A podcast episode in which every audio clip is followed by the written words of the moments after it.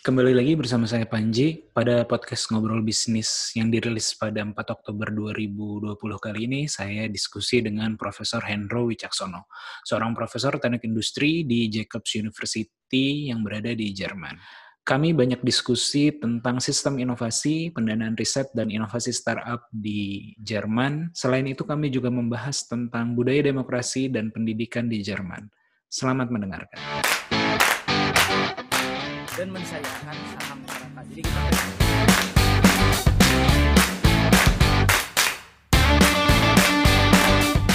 beda sama Jakarta kalau orang Bandung tuh uh, pasti investasiin buat sekolah anak. Golf itu something new gitu. Kupu-kupu mungkin uh, ayahku tuh satpam gitu kan. Di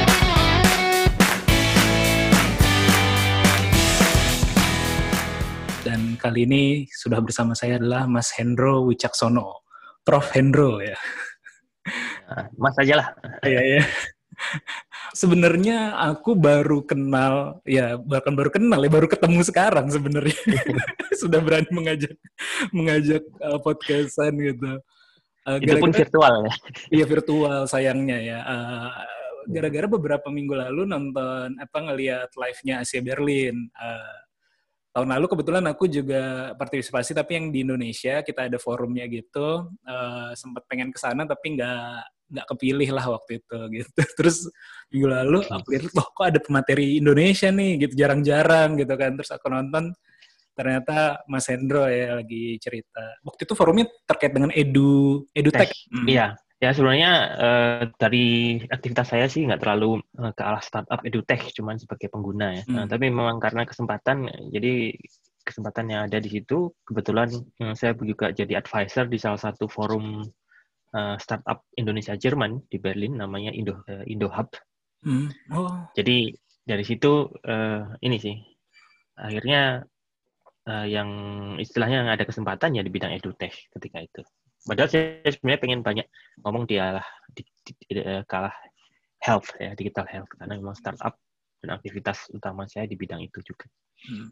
Uh, mungkin buat awalan boleh uh, perkenalan singkat dulu, Prof atau Mas ya, uh, boleh perkenalan singkat dulu apa uh, apa yang dilakukan saat ini, terus juga backgroundnya kayak gitu, buat yeah. dengar ini. Siap siap ya.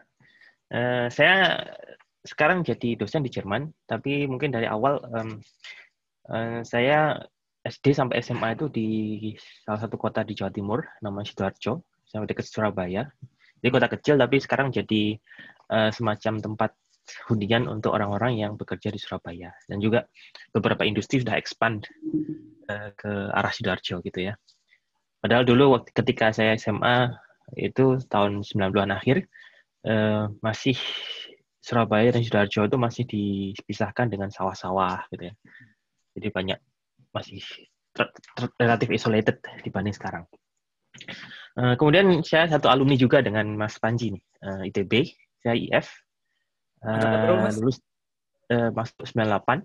Uh, kemudian lulus 2002. Oh, 98 itu banyak sih aku kenal ya. Uh, iya. Yang main di si yang main paling nggak ada software house ada beberapa sempat sempat sempat inilah sempat kompetisi juga kan. Kalau di Indo Indo kan kita banyak apa sih lelang-lelang gitu ya. Ada yang di yeah, Bandung yeah. juga aduh aku lupa namanya uh, aduh kalau 98 gak jarang sih yang uh, bikin bikin uh, software house atau entrepreneur.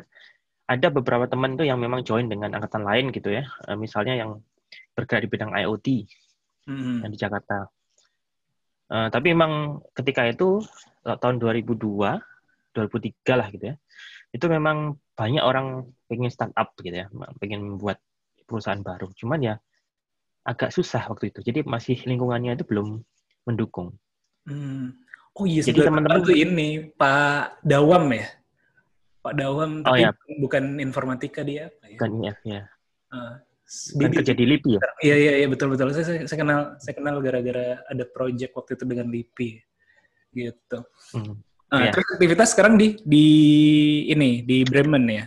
Iya, saya sekarang ngajar di Jacobs University Bremen, tapi yang sebenarnya yang ingin saya sampaikan di bidang pendidikan atau riwayat pendidikan itu adalah eh, S1, S2, S3 saya itu sangat secara di atas kertas itu sangat tidak linear gitu ya. S1 saya di informatika kan, kemudian S2 dapat beasiswa ke Jerman itu bidangnya elektro, eh, telekomunikasi. Sedangkan di S3 saya tuh di bidang teknik mesin. Hmm. Teknik mesin cuman memang dari kontennya, dari riset saya tuh ada benang merahnya gitu ya. Jadi semuanya tuh eh, berawal dari bagaimana memanfaatkan data supaya data itu bisa memberi nilai tambah ke berbagai macam aplikasi, termasuk yang teknik mesin tadi itu ke arah efisiensi energi di di pabrik, ya Hmm. gitu, lewat pendekatan uh, menggunakan data. Dan yang juga yang pengen saya sampaikan juga itu um, background saya itu tidak melulu di akademis ya. Jadi eh, sebelum eh, peralihan dari S2 lulus S2 ke, ngambil S3 itu saya sempat kerja agak lama di eh, industri ya benar-benar industri konsultan sebagai konsultan IT dan bisnis gitu. Dan di Jerman ya selama mungkin hampir tiga tahun waktu itu. Terus kemudian di lembaga riset yang sifatnya itu applied research. Applied research itu jadi yang kita lakukan harus inovatif, harus baru gitu. Eh, tapi targetnya itu harus eh, industri, ya, aplikasinya itu harus langsung dipakai di industri, terutama di SMI. Hmm. Nah itu itu sangat eh, umum di Jerman ya bahwa bahwa riset itu riset yang kita dapat dana hibah bias- biasanya universitas itu atau lembaga riset itu hibah itu juga bisa dipakai oleh SMI dan Hmm. kita bareng-bareng sesama sama-sama mendapat hibah eh, membuat suatu solusi yang yang benar-benar nanti bisa dijual oleh SMI SMI itu untuk meningkatkan derajat inovasi mereka. Hmm, iya, iya, itu menarik banget sih. Eh, mungkin ada ada dua hal yang yang menarik tadi dari dari pernyataan eh, Mas Hendro ya. Yang pertama, yang pertama menurutku ini sih data ya.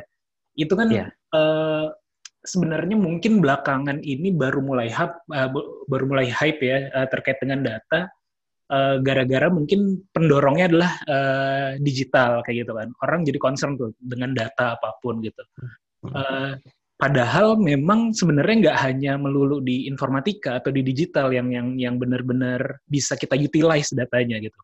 Ada salah satu contoh eh, dan mungkin nanti eh, tanggapan juga eh, apa eh, Mas Hendro ya terkait terkait dengan ini. Ada juga salah satu startup di Indonesia itu yang bikin eh, tadi benar eh, memanfaatkan data kaitannya sama man- manajemen er- energi building, tapi kaitannya lebih ke building sih kayak hotel ataupun apartemen kayak gitu-gitu ya uh, atau uh, lingkungan rumah lah kayak gitu. Dia dia benar-benar meng- mengkalkulasi uh, kebutuhan energi suatu ruang tuh berapa sih sebenarnya. Bahkan dihitung hitung-hitungannya jadinya uh, apa ya? Kalau kalau kita ngomongin properti kan jadi per meter persegi harganya berapa kayak gitu. Nah ini per meter persegi butuh energi berapa sih? Uh, dan nanti biasa dimanfaatkan kayak gimana? Itu tuh itu jadi jadi lumayan breakthrough sih. Eh, itu tema yang menarik eh, kebetulan di bidang eh, energy building. Hmm. Itu memang riset pertama saya ketika pindah dari eh, industri itu ke lembaga riset itu riset pertama saya itu ya itu bagaimana manfaatkan data.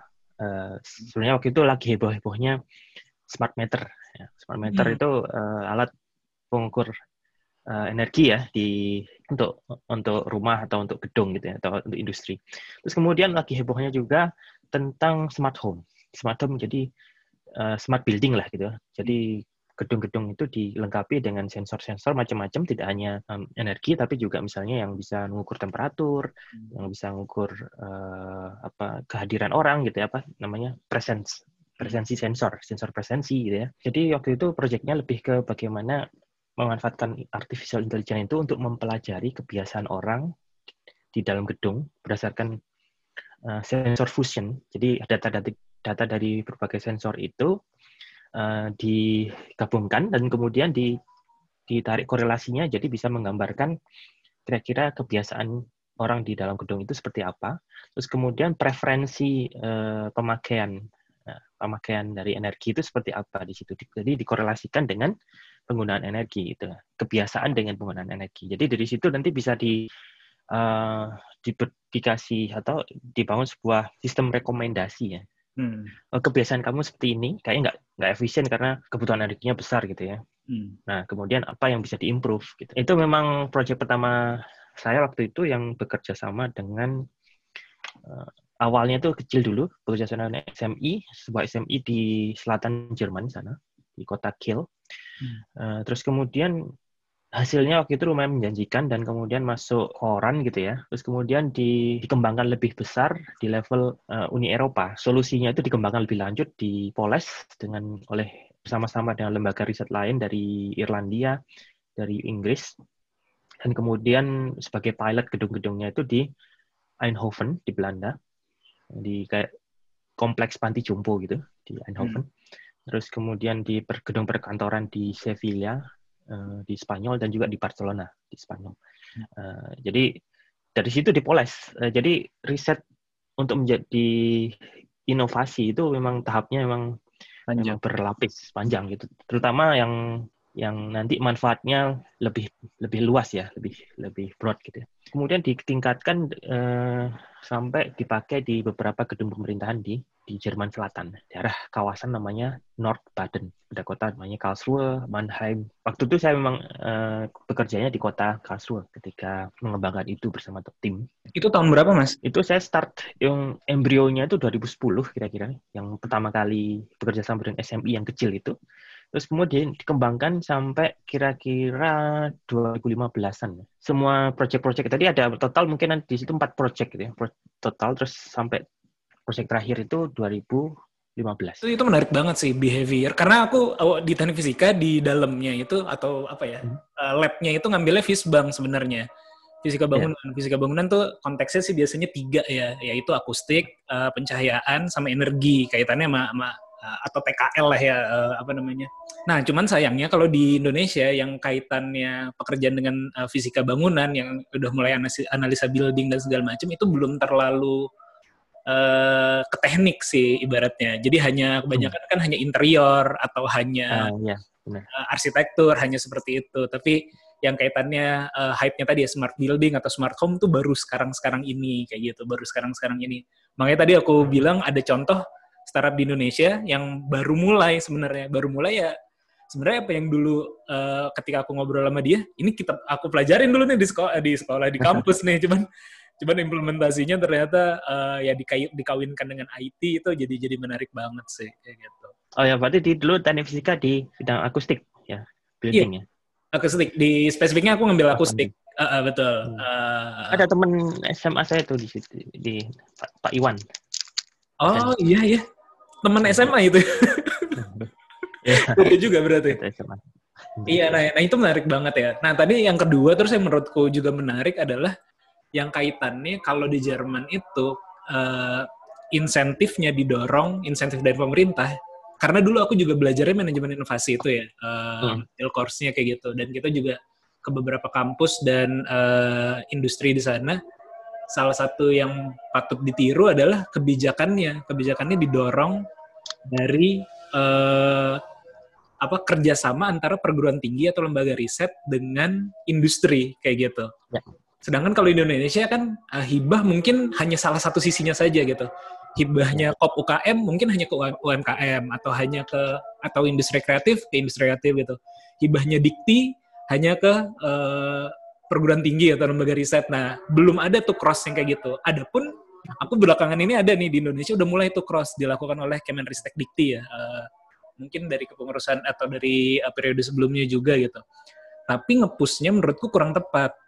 Yaitu Hmm. mereka ngepush hibahnya dikasihnya ke perguruan tinggi, tapi perguruan tinggi diwajibkan kerjasama dengan industri. Jadi kayak Hmm. uh, tektoknya begitu gitu, masuknya ke perguruan tinggi, perguruan tinggi ke industri. Sedangkan kalau li- waktu itu ngelihat di Jerman, ini uh, waktu itu ini kok ya nanti bisa dikonfirmasi. Iya. Itu masuknya ke UMKM, ke. SMI-nya. Iya. SMI yang nyari, artinya kan lebih solutif ya ketika dia Iya. uh, tiba nyari masalah apa, harusnya ke perguruan tinggi. Sedangkan kalau dari perguruan tinggi kan uh, mungkin uh, tidak terlalu ya ibaratnya bukan market bukan mar- uh, bukan market uh, pool lah ya, tapi lebih ke teknologi push kayak gitu-gitu. Iya, Kayak- Kayak gitu ya. Mungkin bisa di- dijelasin Mas kalau di uh, Jerman uh, begitu banget ya udah. Jadi support untuk inovasi dari pemerintah di Jerman itu sangat multi level. Jadi dari dari, dari yang levelnya masih embrio ya startup gitu ya, sampai yang sudah mapan, yang SMI-nya udah mapan dan pengen mengupgrade ya, inovasi mereka gitu ya. Jadi eh, tadi yang diceritakan Mas Panji tadi lebih ke yang sudah mapan ya, sudah SMI udah mapan, terus kemudian eh, atau industri udah mapan gitu, terus bagaimana mereka ingin mengimprove produk mereka supaya lebih uh, kompetitif di pasaran gitu ya. Uh, mungkin saya awal coba cerita yang di, dari embrio dulu. Jadi um, untuk pros uh, apa menciptakan lingkungan untuk startup itu sangat uh, banyak program dari pemerintah. Jadi ada program namanya Exist di mana orang-orang kampus ya mahasiswa maupun peneliti muda gitu ya, uh, yang mahasiswa S3 biasanya atau postdoc gitu. Ya, itu bisa uh, kalau punya ide, ide teknologi dan bisa pernah membuktikan udah pernah uh, punya prototype ya. Terus kemudian ada konsep bisnisnya yang masuk akal, itu mereka bisa mengapply dana ke pemerintah lewat program eksis itu dan kemudian dananya itu dipakai untuk um, biasanya untuk beasiswa. Jadi beasiswa itu artinya nanti si si yang punya ide tadi itu dapat gaji dari situ.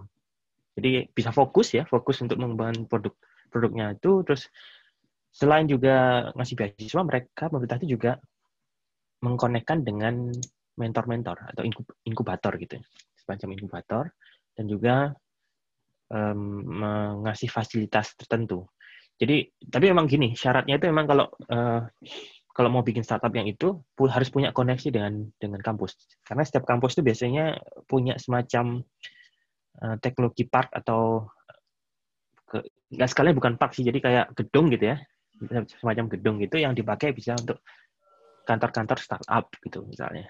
Ya itu hampir setiap universitas ada. Di situ juga ada semacam banyak forumnya antar antar mereka sendiri, terus kemudian kadang mengundang pembicara dari luar yang sudah pengalaman. Dan setiap kota itu biasanya hampir ada kota besar lah ya yang dia populasinya di atas 200 ribu itu hampir ada ini hub hmm. uh, startup hub gitu ya baik yang diinisiat oleh pemerintah maupun yang sifatnya itu kayak crowd gitu ya yang dari orang-orang itu dari bawah gitu ya hmm. Nah itu yang dari sisi embrio terus kemudian yang mapan yang sudah mapan SMI mapan itu bisa juga mengapply dana tadi seperti yang disampaikan Mas Mas Panji mengapply hmm. dana dari pemerintah dan pemerintah itu uh, tidak hanya satu kementerian yang bisa yang bisa mengeluarkan duit itu. Jadi ada banyak kementerian tergantung fokusnya. Hmm. Biasanya kalau yang berfokus ke inovasi, inovasi memang fokusnya itu untuk upgrade ekonomi ya, itu ke kementerian ekonomi dan teknologi. Kalau yang misalnya ada hubungannya dengan lingkungan, lingkungan misalnya efisiensi energi tadi itu bisa jalurnya lewat Kementerian um, Environment, apa, ling, lingkungan, Kementerian Lingkungan gitu misalnya. Iya. Jadi masing-masing kementerian itu dana riset. Dan kemudian, nah ini, eh, jadi kalau mau apply dana itu harus buat konsorsium biasanya. Hmm. Jadi yang mau apply itu harus bikin tim. Nah, isinya itu harus harus meyakinkan. Jadi ada role yang masing-masing. Jadi harus ada misalnya industrinya tadi itu, SMI-nya gitu misalnya. Terus kemudian ada universitasnya gitu ya. Hmm. Terus kemudian ada misalnya lembaga risetnya, lembaga riset semacam mungkin pernah dengar Fraunhofer atau um, DFKI, DFKI itu riset riset untuk AI. Hmm. Uh, terus kadang bisa pakai industri besar juga di situ, tapi memang um, ada aturan di mana industri-industri itu tidak bisa mengandalkan dana dari pemerintah. Jadi kalau mereka apply, mereka dapat dananya itu cuma 50% biasanya. Jadi 50% dari cost total yang mereka hitung untuk effort uh, project itu, project inovasi itu. Modelnya match match funding gitu berarti ya? Ya, jadi subsidi lah. Subsidi, subsidi ya, 50% dari si industrinya, 50% dari government-nya gitu ya? Iya. Hmm, jadi ya. itu untuk me, uh, istilahnya untuk mencegah bahwa orang nanti atau perusahaan itu hidup dari dana pemerintah. Betul, iya, iya. Mencegah fraud juga sih sebenarnya. Kalau kalau yang pada kenyataannya walaupun uh, agak tabu gitu kalau di Indonesia kan kebanyakan uh, dalam tanda kutip riset-risetan lah. Iya, iya. Jadi memang harus itu apa kontribusi dari perusahaannya sendiri itu menunjukkan bahwa mereka niat gitu kan. Niat uh, tidak sekedar untuk mendapatkan dana dari pemerintah terus kemudian ya dibuat main-main gitu. Jadi kalau misalnya tadi yang ada di konsorsium itu tadi Hmm. SMI itu dananya eh, subsidinya subsidinya cuma eh, 50% atau maksimal 60%. Tapi kalau perusahaan besar itu lebih kecil lagi. Dan Hmm. besar yang ikut konsorsium itu dapat subsidi cuma 30% Hmm. dari cost yang dia keluarkan untuk untuk riset itu ya. Nah, Iya. kalau universitas itu dapat 100% dari cost kita. Hmm, hmm, hmm, hmm, hmm.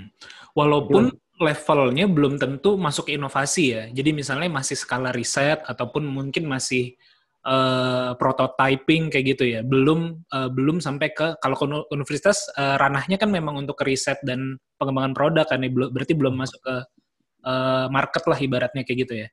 Belum, memang itu tujuannya. Jadi kan yang pabrik idenya itu nanti universitas, tapi nanti yang melakukan komersialisasi, kontekstualisasi itu ini es- eh, industrinya itu. Industrinya ya, ya, ya. Ya, Dan itu sebagai apa eh, yang ngasih input tentang permasalahan di real di industri seperti apa. Nah, Hmm. itu itu mereka ya. Kak. Iya iya iya. Itu itu beneran menarik sih karena kan eh, aku sama teman-teman yang alumni course yang di Jerman itu kita lagi mau bikin eh, apa sih namanya eh, lembaga transfer teknologi lah ibaratnya Eh, apa namanya di Indonesia kayak gitu. Sebenarnya kita dulu kita tuh belajarnya tuh tahun 2011 mas. 2011 waktu itu eh, waktu itu sebenarnya program Kemenristek ini saya, saya cerita dulu ya sedikit. Jadi kita waktu itu 2011 itu diberangkatkan ke Jerman untuk eh, s- eh, belajar tiga bulan gitu. Satu bulan tuh di Berlin terpusat. eh, ada 20-an orang lah, ada 20 orang gitu. Satu apa eh, satu bulan di Berlin, sisanya tuh mencar-mencar ke beberapa kota. Ada yang ke tetap di Berlin, eh, lebih tepatnya sih ke STP-nya ya di eh, Aldershof apa ya kalau nggak salah ya di eh, agak Penyelenggaranya apa? Siapa?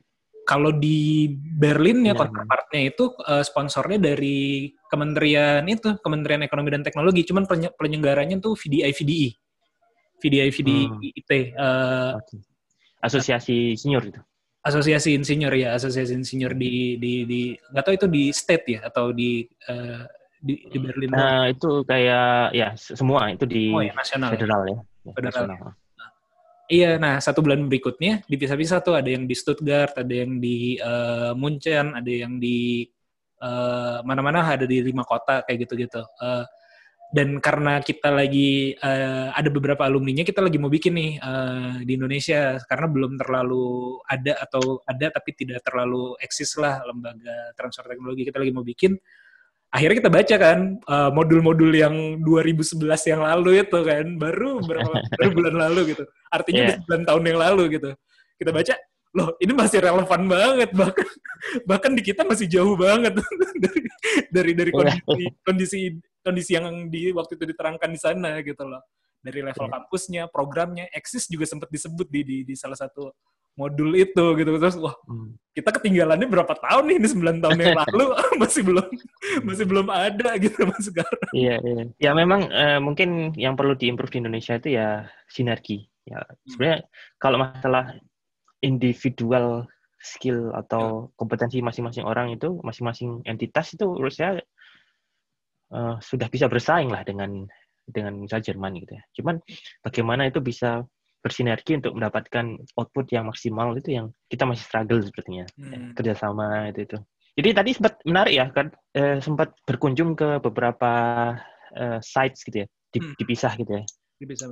Itu kayaknya tergantung fokus em, bidangnya ya mungkin ya. Betul Fokus betul. bidangnya apa, industri sektornya apa gitu ya. Iya betul betul. Kalau nggak salah seperti itu sih. Eh, Itu konsep eh, kalau di hubungan inovasi itu ada ceritanya sebenarnya. hmm. Eh, bahwa di Jerman itu eh, gini, pemerintah Kementerian eh, Ekonomi dan Teknologi itu membuat sayembara Keti- mungkin sekitar 2000 berapa ya 2009 2010 ketika waktu itu saya masih kerja di industri. Jadi sayembara untuk membuat klaster. Nah, klaster-klaster teknologi ino- dan klaster inovasi lah. Eh, jadi tetap idenya itu bottom up. Jadi bukan pemerintah itu eh, misalnya menentukan oh sana harusnya klaster eh, software, di sana klaster penerbangan. Tidak.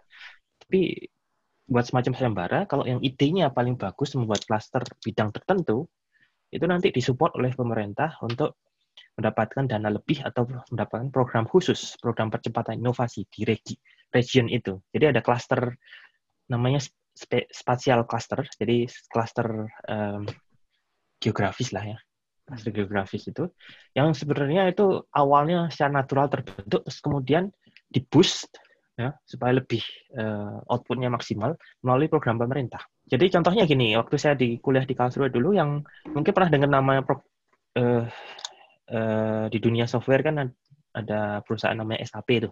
Iya betul. SAP itu dulunya kan dua startup.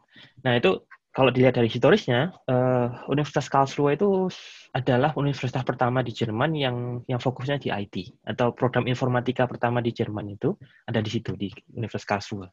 Terus kemudian alumni alumninya itu kayak Dietmar Haupt.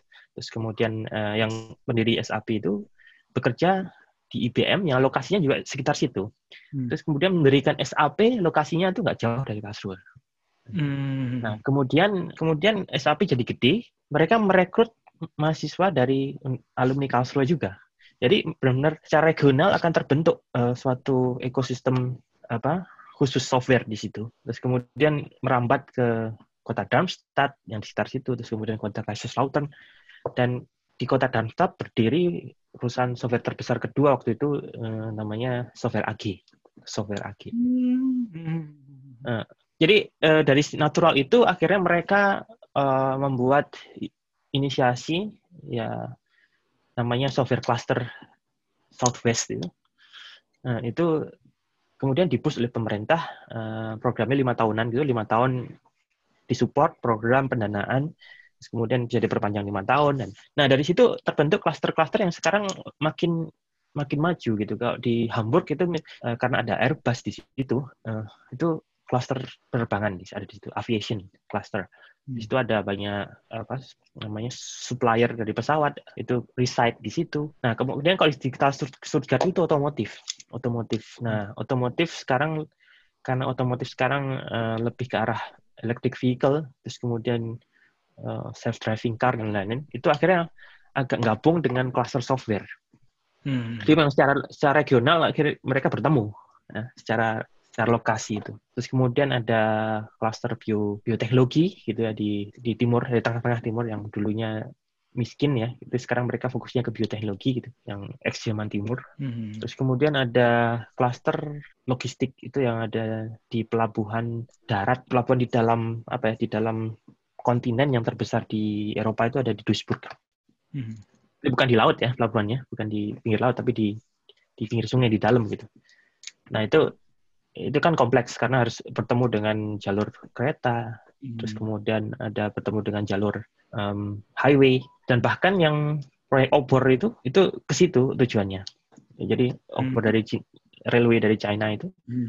uh, itu stopnya akhirnya di Duisburg itu. Hmm. Nah itu akhirnya di setelah itu banyak perusahaan-perusahaan logistik, inovasi-inovasi di bidang logistik, misalnya sharing logistik, gitu ya. Terus kemudian uh, um, DHL juga tidak jauh dari situ di HL ya di Bonn tidak jauh dari situ. Nah itu itu uh, mungkin inovasi cluster inovasi itu juga uh, berangkat dari natural sesuatu hal yang natural yang kemudian kalau misalnya harus ya maksudnya yang dilakukan itu mengoptimalkan itu supaya yang sesuatu yang natural itu makin outputnya bisa maksimal. Ya. Nah kalau kalau kalau menurut Mas Hendro ya kan uh, di Jerman udah berapa lama Mas? Saya udah 16 tahunan. 16, hampir 17 tahun bahkan. Ya. 2000, 2003 ya. Berarti lulus ya, lulus S1 itu langsung S2 di uh, Jerman juga itu ya. Ya, saya sempat ikut startup itu sebagai pegawai lah ya. Startup dulu dulu masih startupnya masih terbatas memang. Hmm. Ya, sempat ikut startup di Bandung terus kemudian sempat kerja di Jakarta juga. Hmm. Di salah satu anak perusahaan BUMN. Nah, terus kemudian dapat beasiswa ke Jerman. Jadi sempat bekerja total di Indonesia mungkin 10 bulanan ya. Hmm. Mungkin oh, tahun. Iya, berarti kan maksudnya udah pengalaman di Jermannya cukup lama nih. Kalau kalau kalau berdasarkan cerita tadi yang apa ya, yang kita bisa tiru apa ya sebenarnya? Kalau kalau yang aku lihat kan memang uh, nge-push cluster based on teknologinya itu memang berdasarkan mungkin simpulnya adalah simpul kampus tuh. Misalnya kalau tadi di uh, apa kampusnya Mas Hendro Karlsruhe. Ya kalau kalau itu uh, fokusnya teknologi informatika gitu. Makanya area situ jadi hub lah ibaratnya atau jadi cluster uh, teknologi informasi kayak gitu. Atau yang di area lain mungkin kalau Stuttgart nggak tahu apa triggernya apa karena kampusnya atau memang ada uh, industri otomotif duluan yang ada di sana kayak gitu. Nah, kalau di Indonesia gimana tuh kira-kira apa yang bisa kita yang bisa dilakukan lah gitu ya biar biar biar bisa tumbuh yeah. secara natural kayak gitu gitu. Kalau menurut saya sih nggak usah uh, ya bisa bisa startnya dari dari kondisi alam atau dari kampus atau dari mana dari industri yang ada di situ itu tidak terlalu masalah. Yang penting itu lebih bagaimana kita itu lebih uh, aware ya aware tentang permasalahan yang ada minimal di, di sekitar kita gitu ya di sekitar kita gitu. Kira-kira ada permasalahan apa, terus kemudian teknologi apa yang bisa menyelesaikan masalah itu gitu. Jadi problem solving. Jadi awalnya yang di Jerman itu kenapa natural itu sebenarnya orang-orang lebih berpikirnya tidak ikut-ikutan misalnya dengan cluster lain atau negara lain, tapi lebih ke fokus ke, permasalahan yang ada di situ. Gitu. Permasalahan apa gitu atau konteks yang ada di situ. Terus peluang. Tidak ada permasalahan tapi juga peluang lah, peluang ada di situ gitu. Um, jadi menurut saya sih kalau di Indonesia ya kita berusaha untuk melihat itu. Yang mungkin susah di Indonesia itu kan bagaimana atau kita lah ya tantangannya itu bagaimana menstrukturkan suatu masalah ya, menangkap suatu masalah menstrukturkannya terus kemudian memetakan ke solusinya hmm. nah itu itu mungkin yang perlu juga bagi di dunia pendidikan perlu dilatih ya ya jadi contohnya gini kalau misalnya di Jerman kalau di dunia kampus itu memang misalnya target jumlah publikasi atau apalah ranking-rankingan itu tidak terlalu penting. Yang penting itu problem solving gitu ya, yang ada di sekitar. Di, bisa dikonfirmasi juga nih kalau kalau aku nggak salah inget ya uh, ketika dulu uh, course di sana salah satu yang menarik adalah satu uh, banyak sih menarik ya. Yang, yang, yang, yang menarik adalah satu uh, pernamaan kementeriannya adalah kan Kementerian Ekonomi dan Teknologi kan kayak gitu. Berarti kan yeah, yeah. artinya pendekatan ekonominya adalah pasti dengan teknologi kayak gitu. Yeah, benar benar. Uh, kalau di kita kan mungkin masih riset dan teknologi dan pendidikan tinggi karena itu kayak seolah masih masih serumpun tuh uh, cuman cuman itu itu menarik satu. Terus yang kedua uh, saya ingat juga kalau nggak salah syarat untuk jadi profesor itu adalah aktif di industri sekian tahun kayak gitu ya. Turut turut ngambil kerjaan dari industri kayak gitu. Uh, kalau kalau yeah. kalau saya nggak salah ingat. Artinya itu kan mengasah uh, sense problem solving tadi. Sedangkan kalau di Indonesia kan kita masih fokus ke tadi ya mungkin publikasi atau paper dan segala macam. Itu betul ya begitu ya? Ya kira-kira betul seperti itu sih. Uh, jadi kalau kita lihat dari kementerian dulu. Kementerian itu sangat fleksibel dalam arti organisasinya itu memang ramping, makanya bisa diubah-ubah gitu, tergantung dengan kebutuhan kabinet saat itu. Hmm. Uh, jadi contohnya gini, yang terakhir tuh lagi hebohnya industri 4.0 kan. Ke, jadi uh, di Jerman tuh jumlah kementerian itu uh, ramping, jadi kira-kira rata-rata 15-an sih. Setiap kabinet itu bisa berubah-ubah. Setiap kabinet periode kabinet itu bisa berubah gitu. Uh, contohnya yang kemarin dengan hebohnya industri 4.0 dengan digitalisasi tahun 2011 itu mulai di, digaungkan, terus kemudian 2013 mulai dibuat kementeriannya. Nah, ada kementerian baru khusus ngurusin digitalisasi. Hmm. Ya, jadi ini sebenarnya ya bukan namanya bukan menteri tapi lebih ke lembaga yang level menteri ya gitu ya. Dan itu uh, jadi itu dibuat khusus untuk me mengorkestrasi, mengkoordinasi masalah digitalisasi itu di Jerman yang lambat memang dibanding China atau US memang ketinggalan. Penetrasi digitalisasi di kehidupan sehari-hari itu ketinggalan. Tapi kalau di industri memang bagus, cuman kalau di sehari-hari ini, mm-hmm. karena memang mentalitas Jerman agak uh, tidak perc gampang percaya lah, nge-share data gitu gitulah. Ya. Nah, terus BMWI itu yang Kementerian ekonomi dan teknologi pun namanya kadang diubah. Nah, sekarang itu berubah menjadi Kementerian Ekonomi dan Energi, nggak salah. Hmm. Karena memang fokus fokusnya itu ke ke energi. Setelah setelah adanya tragedi Fukushima itu memang Jerman pengen supaya energinya itu harus bersih ya, utama dan tidak pakai nuklir. Nah, caranya ngebus dengan energi. Jadi investasi atau uh, program-program bidang energi sejak tahun 2011 itu sampai sekarang itu sangat sangat banyak dan macam-macam dari segala sisi. Tidak hanya misalnya inovasi di penggunaan renewable energy. Tidak hanya itu, tapi juga termasuk tadi smart building, terus kemudian untuk bisnis model bagaimana supaya supaya PLN PLN kalau PLN sini kan uh, lebih uh, swasta ya privat, privat itu tidak mati gitu misalnya inovasi karena kalau mereka nggak bakar apa nggak bakar batu bara gitu. nah hmm. mereka bisnisnya dari mana gitu kan Nah, itu juga harus inovasi dari dari bisnis itu juga harus uh, di-boost tuh di sini. Jadi memang uh, karena kementerian itu ramping dan kebanyakan expert-expertnya itu memang bukan orang kementerian. Jadi kementerian itu cuman koordinasi aja gitu. Terus yang yang isi kontennya itu banyak kan forum-forum. Misalnya contohnya VDI tadi atau VDMA atau jadi kayak yang isi kontennya tuh top eh bottom up bottom up gitu ya. Hmm kebijakan-kebijakannya itu selalu di melalui melalui proses-proses bottom up. Jadi ini menarik. Jadi demokrasi itu tidak sebatas di cuma dapat memilih pemimpin gitu istilahnya terus itu stop terus semuanya di itu kerjaan pemerintah atau eh, kerjaan atau dibuat sedemikian rupa setelah eh, pemimpin terpilih ya itu semuanya diurusin oleh pemimpin atau diurusin oleh uh, penguasa gitu padahal kalau di sini itu tidak seperti itu. Demokrasinya sampai ketika pemilihan selesai termasuk uh, kayak tadi itu demokrasi oh, kerjanya gitu. Hmm. ya kerjanya juga gitu. Hmm. Pengambilan kebijakan di berbagai aspek uh, kehidupan itu ya gitu. Demokratis. Iya, iya, iya, itu menarik banget sih kalau apa ya uh, jadinya kan tepat guna dan juga orang yang expert yang yang mengerjakan.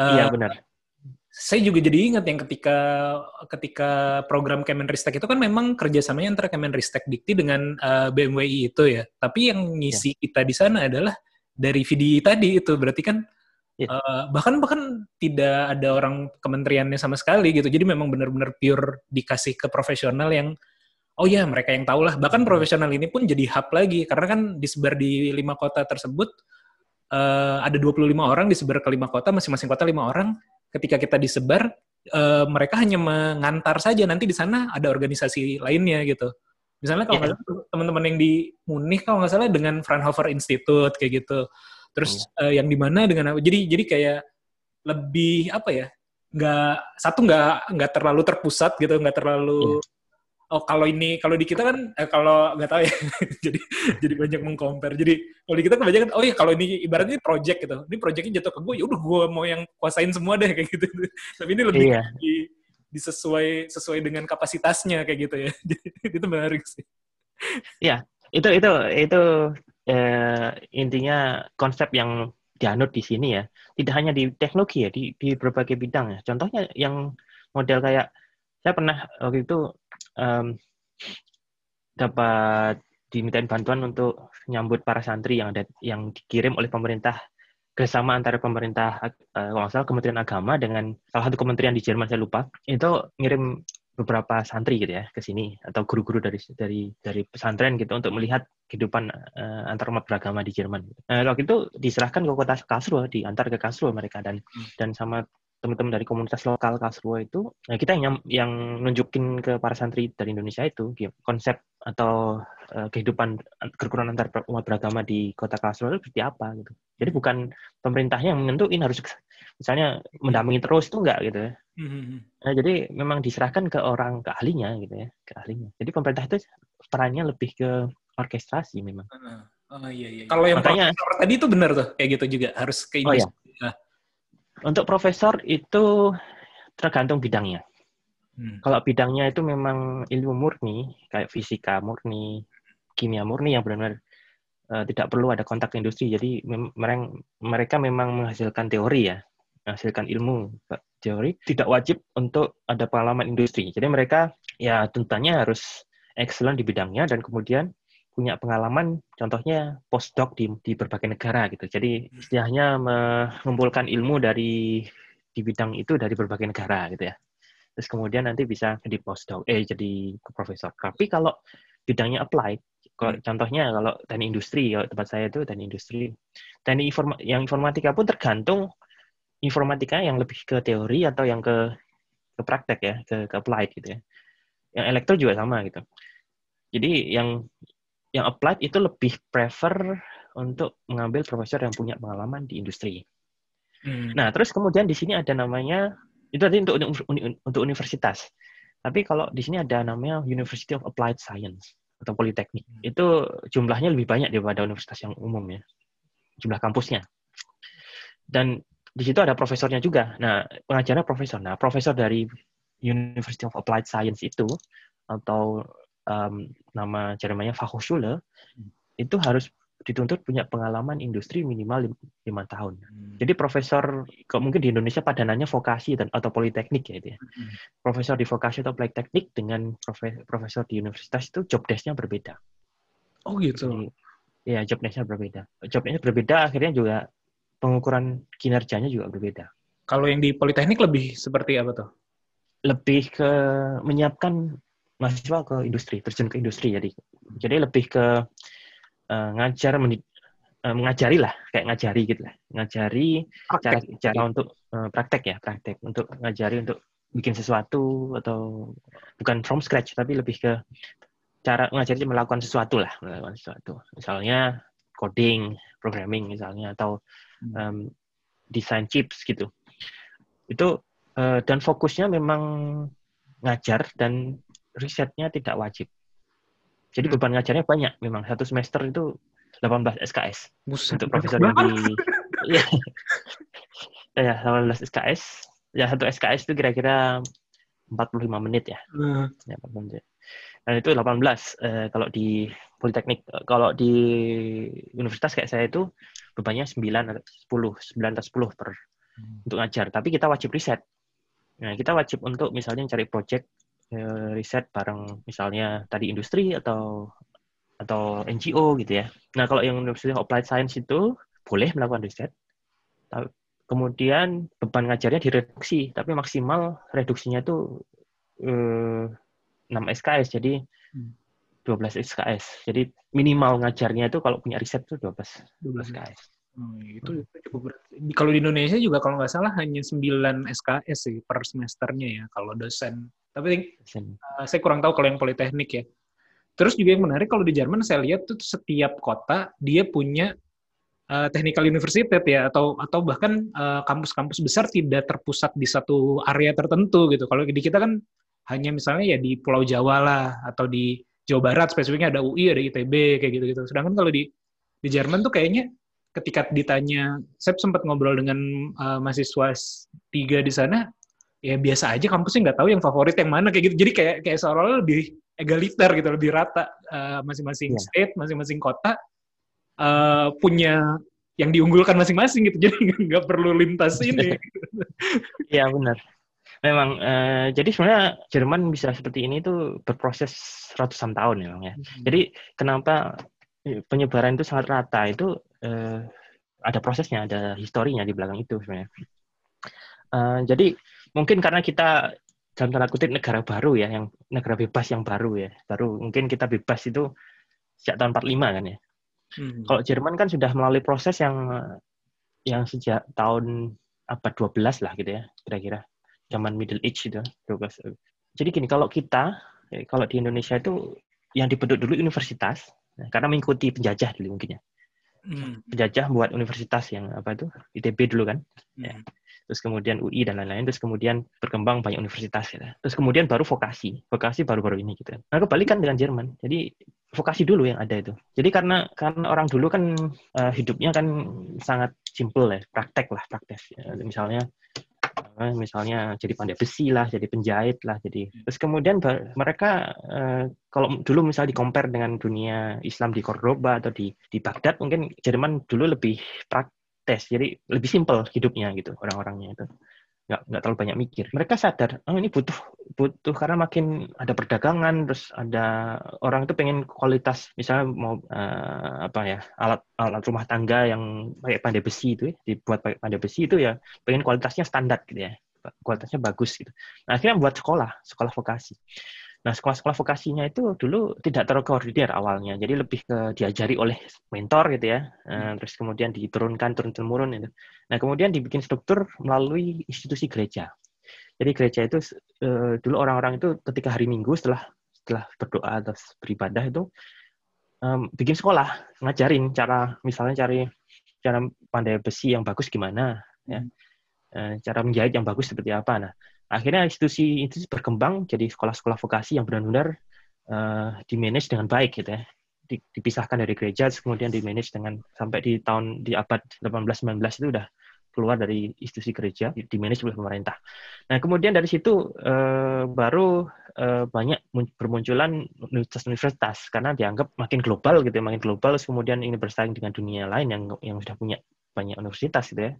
Eh, terus kemudian di universitas itu sejak tahun apa 75 eh, 16 17 bahwa permasalahan kehidupan itu harus diselesaikan tidak hanya dengan hal praktek tapi juga ada yang lebih dalam lagi gitu. Nah, kemudian universitas itu memang akhirnya fokusnya ke ke arah teori ya dan karena waktu itu masih Jerman masih belum kesatuan belum kesatuan akhirnya muncul universitas yang koneksinya ke ke kerajaan gitu ya.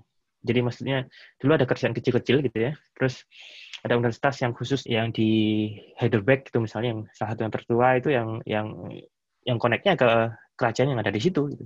terus kemudian ada di München itu ya waktu itu dari kerajaan Bavaria gitu jadi awalnya dari situ terus kemudian memang Jerman akhirnya bersatu. Eh, terus kemudian ya eh, dikembangkan ke arah sekarang bahwa eh, pertama sekarang itu universitas itu dimanage oleh negara bagian, bukan pusat. Hmm. Masing-masing negara bagian itu punya problemnya, terus punya sesuatu yang potensinya gitu yang akhirnya mereka gimana eh, memanage universitas yang ada di negara bagian itu supaya supaya terbaik atau maksimal lah gitu ya.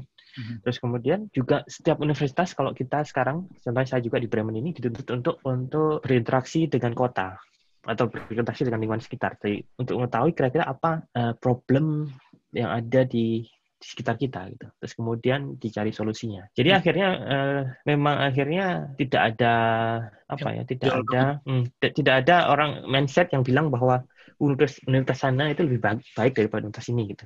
Hmm. Karena masing-masing universitas itu punya unggulan. konteksnya masing-masing ya, keunggulan masing-masing untuk problem solving ada di sekitarnya itu. Iya, iya. iya. Nah, kalau kalau kaitannya sama tadi ya, eh, yang kayak eh, apa masyarakatnya eh, atau sistem demokrasinya lebih egaliter lah.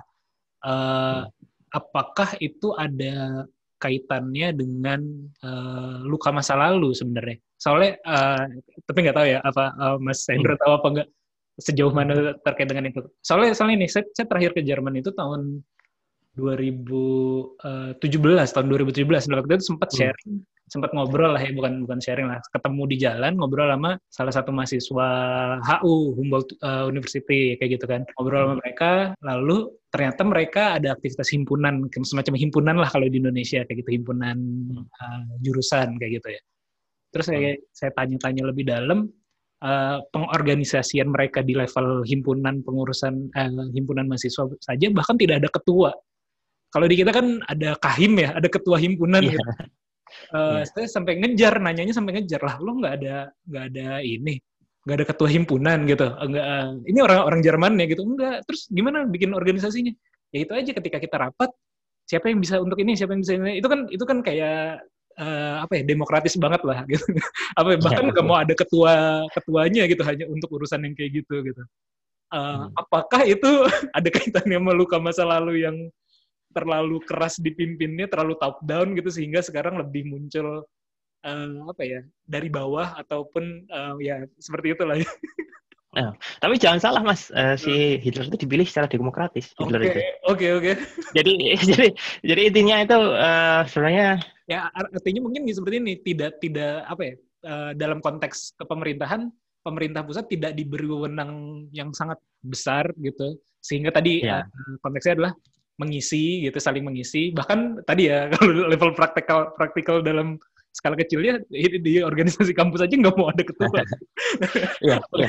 sama seperti itu gitu Kalau menurut saya sih eh, mungkin eh, perjalanan proses yang panjang ya. ya. Hmm. Jadi memang kalau kita cuman fokus ke teori demokrasi secara teori gitu ya. Nanti kejadian seperti Hitler itu akan ada gitu. Jadi yang terpilih secara demokratis tapi pelaksanaannya tidak demokratis gitu. Jadi intinya itu memang memang eh, sesuatu yang teori di atas kertas itu tidak terlalu penting kalau implementasinya nggak nggak sesuai gitu ya. Jadi memang benar-benar fokusnya ke implementasi, eh, terus akhirnya jadi kayak struktur organisasi dan lain-lain itu tidak terlalu Hmm. hierarki dan lain-lain itu tidak terlalu ini penting karena yang penting ya jalan, ya, Hmm. jalan sistemnya gitu. Yang yang tadi yang himpunan itu itu saya nggak aktif di situ dulu, cuman memang eh, tujuan mereka sebenarnya tidak melatih untuk misal berpolitik ya berpolitik atau ber, eh, berorganisasi tapi memang tujuan utama mereka itu membantu anak-anak atau mahasiswa mahasiswa yang ada di jurusan itu untuk supaya studinya itu lebih lancar atau lebih lebih terbantu lah contohnya mereka itu Misalnya cuman bikin kisi-kisi ujian, misalnya gitu. Terus kemudian mengorganisir eh, orientasi, ospek. Ospeknya bukan kayak di Indonesia yang kayak ada senior yang gini-gini, itu enggak. Jadi tujuannya itu kan orientasi siswa itu supaya siswa itu lebih terintegrasi, terus kemudian juga mengenalkan kampus gitu ya. Dan untuk tujuan itu aja gitu ya. Eh, jadinya ya tidak ada konsep hierarkis yang sampai di orientasinya dikenalkan kayak misalnya ospek di Indonesia zaman saya dulu kan dikenalkan ada hierarki gitu ya, ada senior, ada swasta, ada macam-macam lah gitu ya. Senior. Nah, itu jadi yang saya lihat ya memang memang eh, ada proses panjang di situ dan memang orientasi mereka itu tujuan. Tujuannya apa yang penting. Terus terus ya organisasi dalam arti aturan itu perlu tapi memang tidak fix ya aturan itu memang dianggap sebagai fasilitas ya sebagai fasilitator ya. bukan yang utama ya bukan utama gitu ya kalau dijadikan sesuatu yang utama nanti orang banyak yang work around jadi Iya. gimana caranya mengakali mengakali itu gitu. Eh, jadi contohnya gini. Hmm.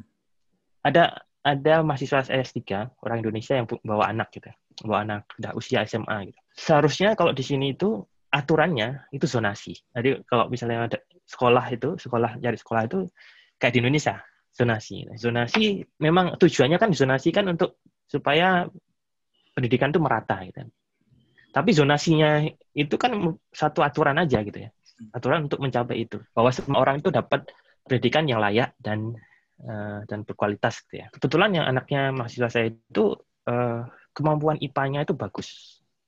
Hmm. Kemampuan bahasa Inggrisnya bagus. Cuman bahasa Jermannya agak kurang. Ketika dia ada di zonanya dia tempat tinggal dia itu nggak maksimal gitu karena karena di situ fokusnya bahasa Jerman dan bukan IPA gitu. Nah, kemudian ada pengecualian khusus untuk anak itu karena memang tujuannya kan supaya dia bisa menikmati pendidikan yang maksimal kan. Hmm. Yang maksimal untuk dia itu. Akhirnya ya zonasinya aturan zonasinya tidak berlaku buat dia. Hmm. Jadi ya akhirnya dengan koordinasi ya pelaku ya kepala sekolahnya dan lain-lain yang terlibat itu berkoordinasi untuk supaya gimana cara- caranya anak, anak itu tadi bisa bersekolah di sekolah di yang lokasinya di pusat kota di Hmm. zona lain yang fokusnya itu bilingual ya Hmm. dan IPA gitu ya. Hmm. Jadi jadi dari situ memang apa ya aturan dan hierarki, hierarki itu perlu sebagai Ya, ya. fasilitator ya. intinya tujuannya apa ya caranya mah tidak terlalu disaklekin gitu ya yang penting tujuannya itu itu sebenarnya itu lucu banget sih karena kan tahun lalu eh, ya Indonesia juga baru melakukan itu ya cuman yang di eh, yang diberlakukan adalah saklek ke zonanya ini ini contoh-contoh ini sih contoh buruk ya gitu sih. karena karena saya kan tinggal di Bandung nah terus kan Ya. eh, salah satu SMA apa saya semenjak saya menikah saya tinggalnya di Bandung gitu cuman Hmm. eh, jadi bergaul banyak sama teman-teman eh, bapak-bapak yang orang-orang yang anaknya udah mau masuk SMA kayak gitu. Nah SMA yang bagus kan kalau di Bandung SMA 5, SMA 3 biasanya kayak gitu. Nah cuman eh, mereka tuh ngakalinnya bahkan sampai min- pindahin kakak gitu loh. Jadi si si anak ini ditaruh di kakak yang eh, entah siapa di sana gitu yang lingkungannya dekat Nah. dengan sekolah itu biar biar biar, biar bisa masuk itu kan aduh itu maksudnya aneh banget gitu loh. Jadi eh, usaha untuk zonasinya dengan tujuan mulianya sama gitu. Bahwa biar pendidikan merata biar masing-masing sekolah dapat input yang sama-sama bagus gitu yang rata lah kira-kira kira tapi eh, unsur untuk apa ya eh, tidak diimbangi dengan kesiapan infrastrukturnya juga lah. Misalnya SMA lain tidak sebagus SMA tertentu kayak gitu. Dan jadinya diakalin Iya, ya itu itu kalau kalau terlalu saklek di aturan memang akhirnya kejadiannya seperti itu. Eh, berarti Ya. bisa bikin, bikin fleksibel juga ya. Oh, ber- kalau kaitannya Ya, sama pertanyaan, emang- pertanyaan tadi itu gimana tuh? Berarti, berarti Ya. eh, kalau kalau kaitannya sama sama pertanyaan saya yang sebelumnya, apakah memang gara-gara dulu ngelihat Hitler kayak gitu, jadi tidak terlalu eh, tidak terlalu Ya bisa, ya saya kalau saya lihat ini memang eh, di Jerman itu sejarah itu tersimpan tidak hanya faktanya, eh, tidak hanya apa ya, tidak hanya tahunnya, terus kemudian eh, isi perjanjian, ya perjanjian Linggarjati, ya Indonesia kan dulu, sorry. tapi juga kira-kira whole story-nya itu, itu whole story-nya itu keterkaitannya itu tersimpan di otak orang-orang. Dan kalau keterkaitannya itu tersimpan, kan kita makin kaya dengan pengalaman. Kalau jadi kalau kita mau uh, melakukan action di depan ke depan itu learning curve-nya nggak nggak Hmm. panjang karena karena sejarah-sejarah tadi tersimpan termasuk termasuk hikmahnya lah ya hikmah dari sejarah itu Hmm. tidak hanya sejarah sebagai hafalan tapi juga ada ada hikmahnya itu juga tersimpan Hmm. Eh, jadi yang saya lihat memang itu perjalanan lama tidak hanya ditrigger oleh Hitler ya kejadian Hitler itu itu salah satunya memang. Tapi memang kalau saya lihat memang em, sudah lama gitu ya sudah lama. Sud- sempat mengalami adanya eh, apa namanya penyalahgunaan kekuasaan gitu misalnya zaman dulu ketika di di gereja itu apa di masih Ya. dom- gereja itu dominan gitu ya. Itu yang beberapa memang banyak banyak penyalahgunaan kekuasaan penyalahgunaan kekuasaan ya Hmm. ya lebih mungkin kalau di Indonesia kalau kita mau eh mentrace sejarah-sejarah itu mungkin mungkin kita bisa lebih banyak belajar lagi gitu Betul betul. Eh, itu mungkin ya yang yang lihat ya bahkan di setiap kota di Jerman itu eh sejarahnya tersimpan dengan rapi setiap Iya. kota di level kota gitu ya Iya tidak betul. hanya di level negara Iya sih. Eh, ini banget ya. eh, kalau kita compare dengan eh, Jepang gitu, misalnya Jepang kan juga termasuk salah satu negara maju, walaupun eh, secara ini eh, sekarang lagi menurun gitu. Cuman eh, perlakuannya terhadap sejarah berbeda banget sama Jerman sih ya. Kalau Jerman kan kayak memang tadi benar ya di di disimpan dan dipelajari dan diambil hikmahnya gitu. Sedangkan kalau kalau di Jepang kan kalau saya lihat ya ke anak-anak mudanya eh, kayak dilupakan aja gitu. Eh, kayak Hmm. uh, mungkin karena ada budaya malunya juga atau apa. Jadi bahkan uh, saya sempat sempat baca-baca juga uh, dari beberapa anak mudanya bahkan udah nggak tahu kejadian tahun 45 kayak gitu loh. Uh, mereka pernah Hmm. uh, men-trigger perang dunia yang kayak gitu-gitu. Jadi uh, beda banget ya, beda beda beda beda beda beda sistem banget sih cara-cara ininya. Iya. Eh, mungkin juga karena Asia contohnya Jepang sama Cina Korea itu kan kalau saya lihat ada beberapa mahasiswa dari dari sana itu. Hmm. itu mereka memang dibus untuk untuk berproses secara cepat. Jadi akhirnya memang kelebihannya cepat mereka memang lebih cepat dibanding Jerman kalau masalah teknologi dan lain-lain. Cuman mungkin kelemahannya eh, untuk wisdomnya gitu ya. Wis- ya ya ya ya. wisdomnya mungkin nggak terlalu. Akhirnya saya tanya ini ke, ke mahasiswa saya yang dari Jepang dan Korea yang di sana sebenarnya teknologinya nggak jauh nggak kalah jauh dengan Jerman kan? Loh kenapa kok kuliahnya ke sini gitu? Kenapa nggak di negaramu sana gitu? Mereka bilang sudah tidak eh, istilahnya tidak bisa menikmati hidup. Dalam arti memang eh, yang mereka lakukan ya untuk untuk hal-hal eh, kemaj ya bus untuk di profesional dan dan istilahnya kalau misalnya Jerman Leist- Leistung itu apa ya Eh, performance lah performance supaya mereka itu secara ekonomis bermanfaat gitu sedangkan di Jerman nggak terlalu, terlalu seperti itu sebenarnya Iya, iya, iya. Iya, betul banget. Eh, saya tuh eh, pernah juga ke Bonn. ya. Ada acara dari GM, apa, Global Media Forum lah, acara Global Media Forumnya Jerman ya, DW ya, dari DW waktu itu. Nah, Eh, ka- mu- karena saya biasanya kalau di ke Jerman kan cuma ke kota besarnya aja ya, ke di Berlin, yang, yang kota-kota besar. Bonn, eh, saya baru sekali lah waktu itu. Terus saya kaget gitu. Eh, weekend tuh toko-toko pada tutup. Iya. Sa- saking menghargai waktu kerjanya mereka ya mereka kehidupan pribadinya di, di lebih dulu udah toko-toko pada tutup. Terus juga jam berapa malam tuh udah eh, jam berapa? Jam 7 gitu ya. Jam berapa tuh udah udah loh udah closing nih. Udah jam 5 udah closing gitu. Sangat berbeda dengan uh, budaya Asia tadi Asia Timur terutama yang kalau ada pengunjung mah ayo kita terima aja. Ya, ya.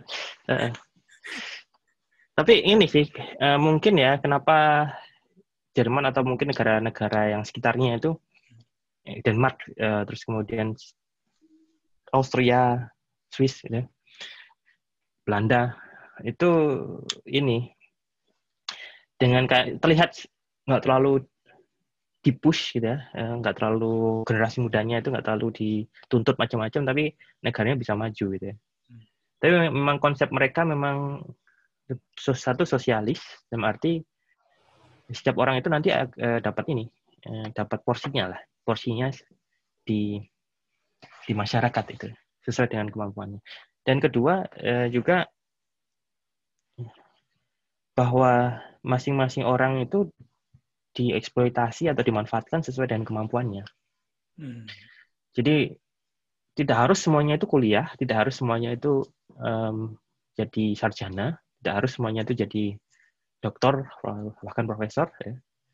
Uh, bahkan profesi-profesi yang sederhana kayak tukang cukur itu sudah bermanfaat gitu ya, bermanfaat dan itu itu di masyarakat itu diakui sebagai kontribusi yang bagus gitu. Hmm, hmm, hmm, dan itu profesi-profesi yang biasa kayak gitu di sistem sosialisnya, sistem jaringan sosialnya itu bagus sehingga mereka juga punya apa ya?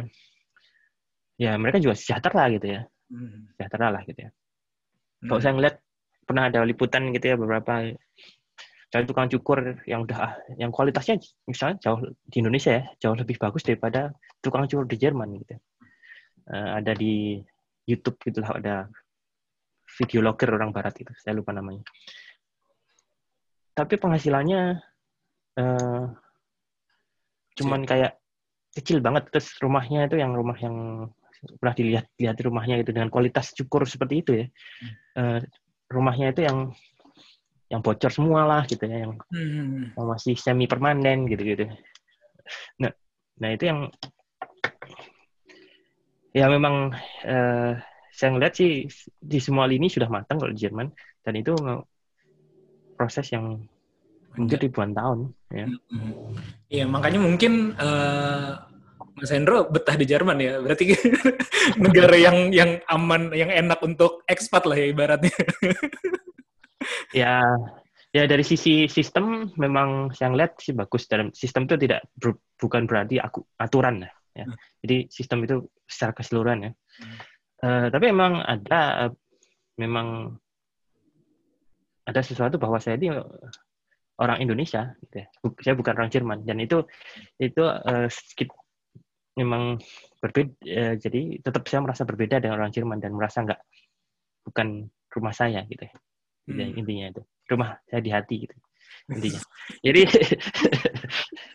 walaupun uh, dekat secara fisik tetap tetap Indonesia tetap uh, paling dekat di hati.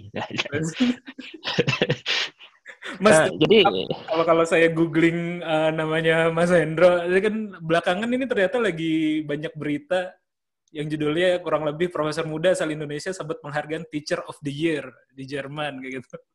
Boleh diceritain nggak Mas? Uh, kayaknya ini uh, lagi naik ya, baru naik nih awal-awal September kemarin nih berita-berita seperti ini.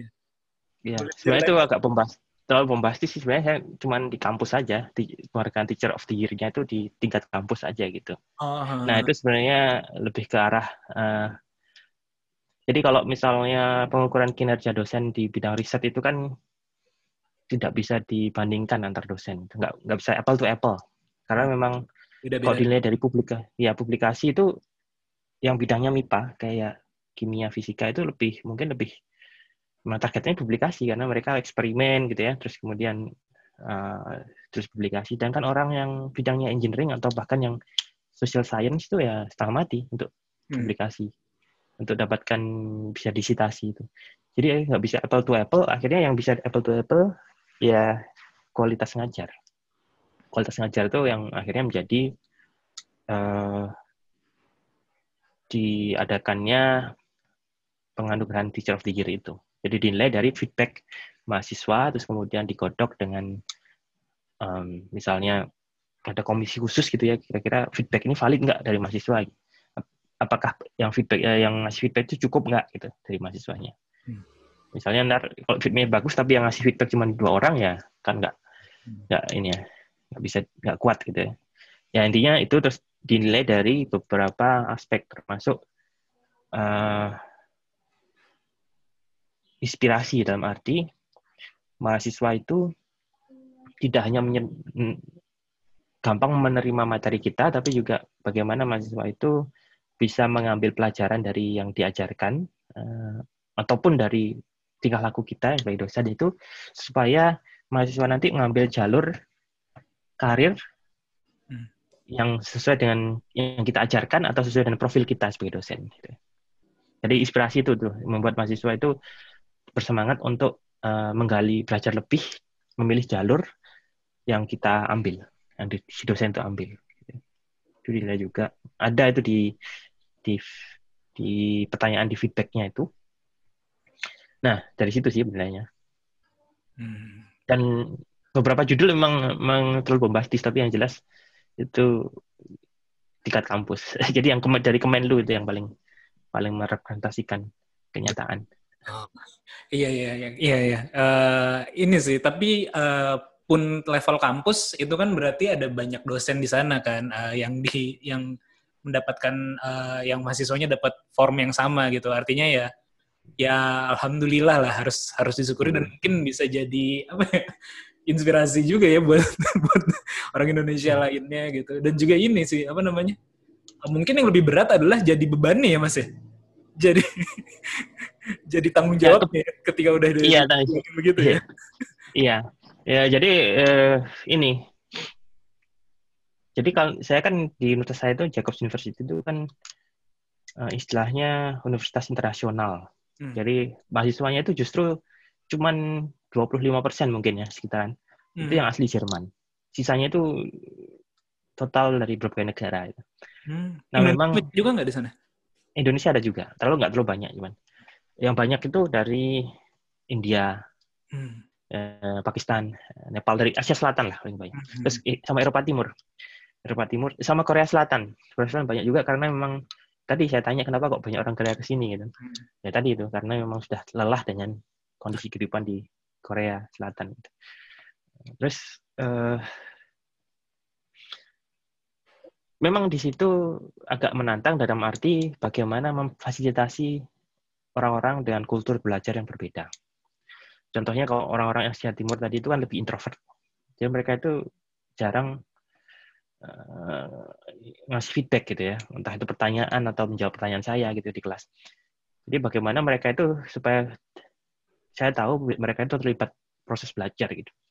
Terus kemudian juga eh, dengan yang orang Jerman itu langsung to the point biasanya kalau misalnya ada yang salah yang saya ngajarin salah itu langsung dikritik gitu misalnya. Eh, beda lagi kalau misalnya dari Afrika, sub-Sahara Afrika yang yang lebih nerimo ya nerimo. Artinya artinya mereka ikut aja gitu. Terus kemudian ya eh, kalau mereka eh, ngerasa itu ada yang salah ya diem aja gitu. Hmm.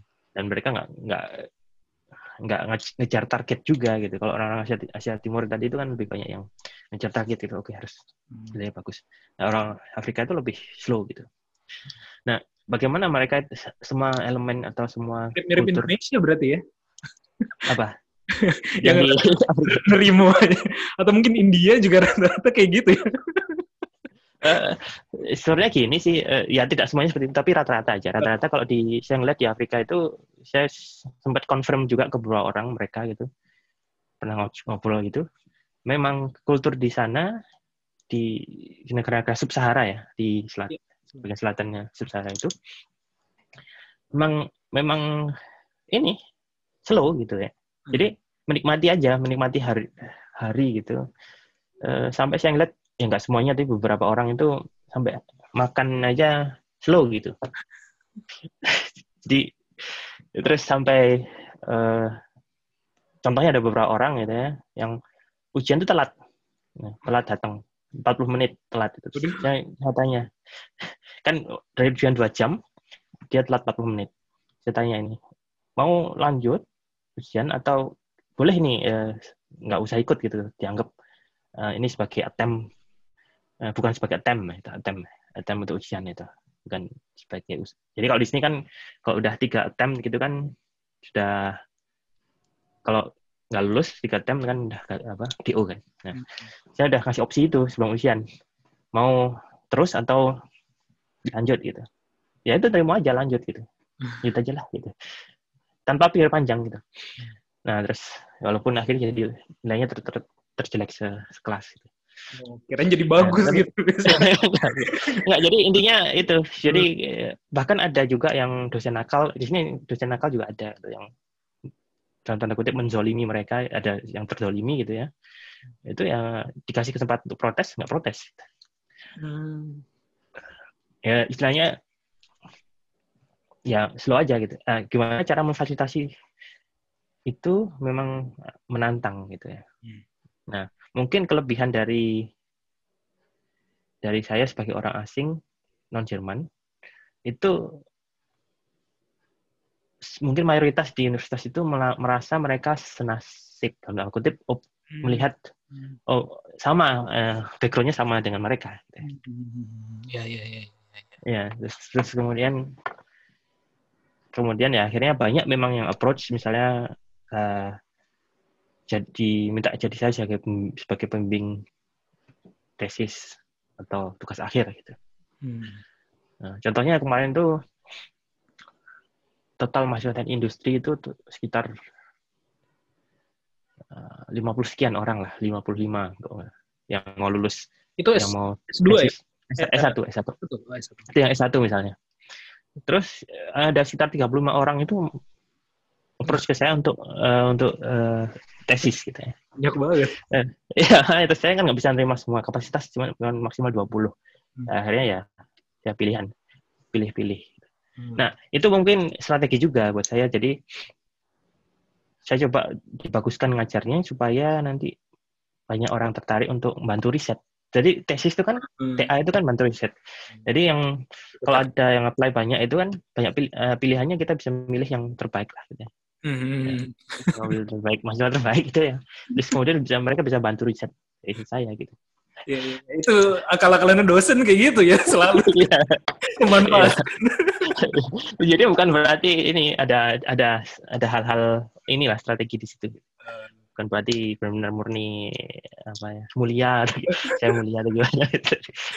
Ya tapi pasti ada tadi lah eh, di luar hal-hal ya pasti relate mungkin ya dari dari dari apa ya dari eh, asal daerah yang bukan dari Jerman juga itu ada keter apa oh iya jadi ngajarnya mungkin dan mungkin juga yang paling utama mungkin karena backgroundnya udah pindah-pindah kan maksudnya udah pernah di Indonesia udah pernah di Jerman kan kalau kita makin banyak wawasan lingkungan lah ibaratnya makin Iya, banyak iya. tempat kita berdiam kan eh, pandangan kita makin luas ya dan mungkin cara kita memperlakukan orang juga juga makin eh, apa ya makin luas lah ya makin luwes juga jadinya gitu Iya. Iya. jadi Dan itu memang ya saya juga dari mereka juga, juga banyak belajar ya. Mhm. Mereka dari kultur-kultur mereka, dari sudut pandang mereka itu saya coba gali juga gitu. Gali juga terus buat saya sendiri buat belajar juga gitu. Hmm. Terus sebenarnya kalau dilihat tuh ada relasi bahwa kenapa mereka seperti itu. Misalnya yang lambat tadi, terus yang Hmm. eh, yang slow tadi, terus yang kemudian yang introvert, terus kemudian yang ada yang kultur penjilat itu juga ada. Nah itu memang dari negara.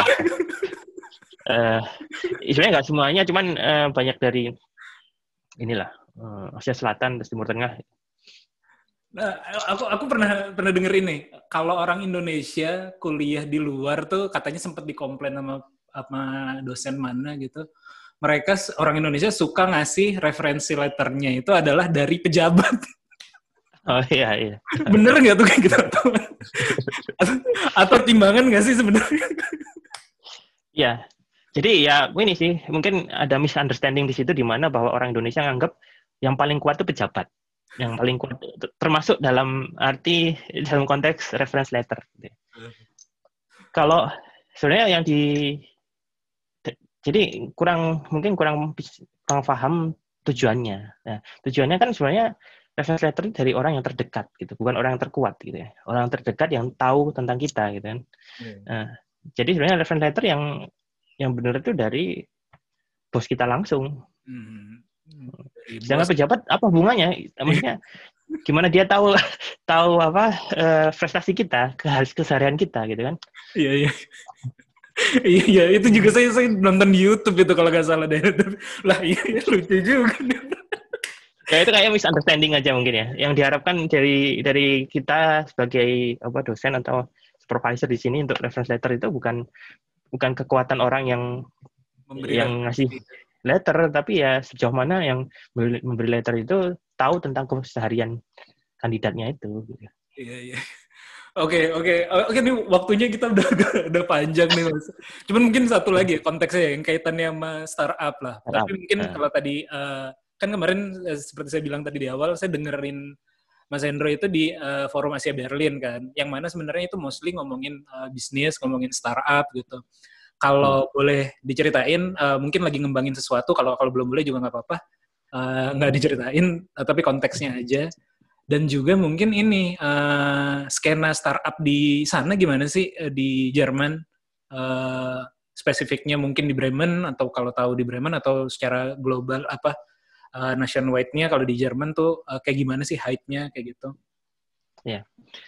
Eh, startup ini kalau di Jerman memang eh, gara-gara digital ini memang sekarang sudah eh, mulai di boost. Tapi memang awalnya mungkin 10 tahun lalu itu agak susah berkembang startup di Jerman itu karena memang eh, terutama untuk masa investor, kultur orang Jerman itu agak ini agak skeptis, jadi agak percayaan gitu. Mhm. Nah, kalau di Amerika waktu itu sudah mulai banyak crowdfunding dan lain-lain. Nah, kalau di Jerman waktu itu masih susah gitu mendapatkan investor itu. Eh, terus tam- tapi kemudian di boost.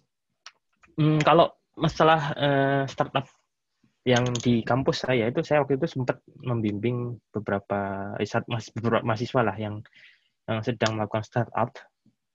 Eh, jadi kurikulum kampus itu sangat mendukung mahasiswa yang pengen buat startup. Dalam arti mereka boleh eh, men-skip beberapa pelajaran, terus menggantinya dengan dengan eh, kayak ujian khusus gitu. Jadi mereka bisa menyampaikan eh, ganti misalnya uj- ujian diganti dengan buat tulisan. Nah, tulisannya itu yang berkaitan dengan startup gitu misalnya.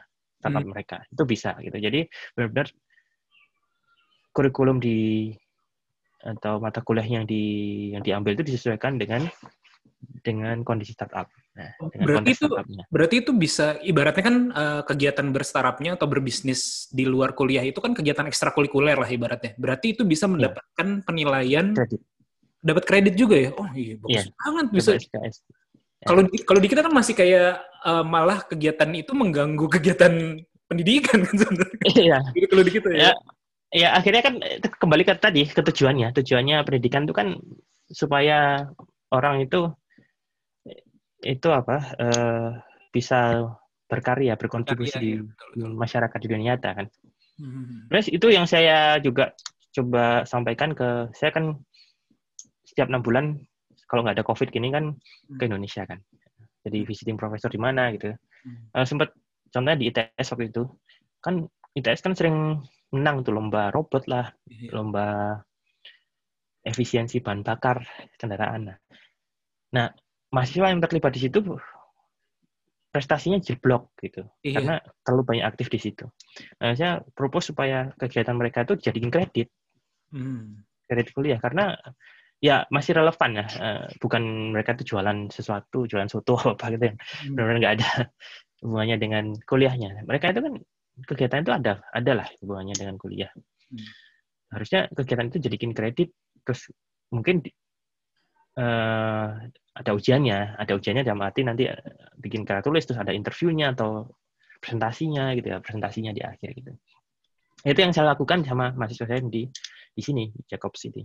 Hmm. Eh, waktu itu ada dua mahasiswa saya itu yang membuat startup di bidang eh, share ekonomi, sharing ekonomi. Hmm. Jadi pinjam meminjam alat-alat berat. Jadi kalau Airbnb kan sharing ini kan, sharing ruangan atau sharing. Hmm. Nah itu kok itu kalau itu sharing ini alat-alat konstruksi. Ini sudah udah gede startupnya udah lumayan dapat investor dari Cina sekarang. Eh, itu dia ini misalnya ada perusahaan gitu yang beli eh, alat konstruksi traktor atau apalah eh, crane atau apa kemudian nggak dipakai kan Terus itu bisa di Pinjamkan. share, dipinjamkan pinjamkan ke perusahaan lain gitu misalnya ya, khusus untuk alat-alat bangunan Hmm. itu satu yang startup pengalaman saya gitu terus kemudian eh ya itu tadi berkaitan dengan cerita bahwa saya sering ke Indonesia dengan sebagai visiting professor, kemudian konsultan gitu, sempat ngobrol-ngobrol dengan kementerian-kementerian. Uh, tapi memang akhirnya nggak sustain. Jadi yang saya kerjakan di sana misalnya buat konsep gitu ya, terus kemudian yang lanjutin nggak ada. Nah sebenarnya mendirikan startup ini salah satu supaya ide yang ada di sini, yang saya pengalaman dan ide lah, itu bisa direalisasikan dalam bentuk yang tangible, dalam bentuk yang bisa terukur gitu. Melalui startup yang saya kerjakan dua sama teman-teman itu di dua bidang. Ya. Pertama di bidang uh, lingkungan, ya. yang kedua ke digital health, digital health. Dan itu sedang digodok berintis sama teman-teman. Saya nyoba berintis supaya nanti oh idenya itu bisa ter, diukur dalam arti kalau startupnya sukses itu kan berarti idenya diterima lah di masyarakat dan sustain. Nah itu yang sedang yang kami kerjakan dan fokusnya memang ke arah yang tidak hanya komersial ya dalam arti eh, lebih ke kalau kita ada tiga pilar sustainability ya itu ada ekonomi ada sosial ada lingkungan. Saya juga fokus kedua ini juga. Sosial itu dalam health itu dan lingkungan itu di di yang yang tadi itu yang satu lagi. Nah, lingkungan. Dan itu eh, jadi intinya kalau misalnya secara secara ekonomi itu nggak sukses banget itu, tapi secara sosial sama lingkungan bisa berkontribusi lah. Jadi dapat hmm. dapat manfaatnya bisa nggak hanya secara finansial gitu, hmm. secara itu juga. Nah, ya sebenarnya ada beberapa teman yang memang ahli di di core teknologinya, tapi saya lebih eh, sebagai apa ya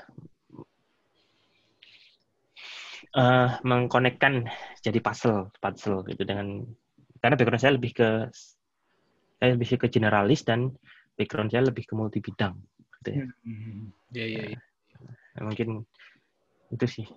Terus makanya menurut saya sih uh, startup teknologi itu salah satu cara untuk melakukan brain gain, ya, brain gain hmm. di Indonesia dari luar negeri ke Indonesia gitu.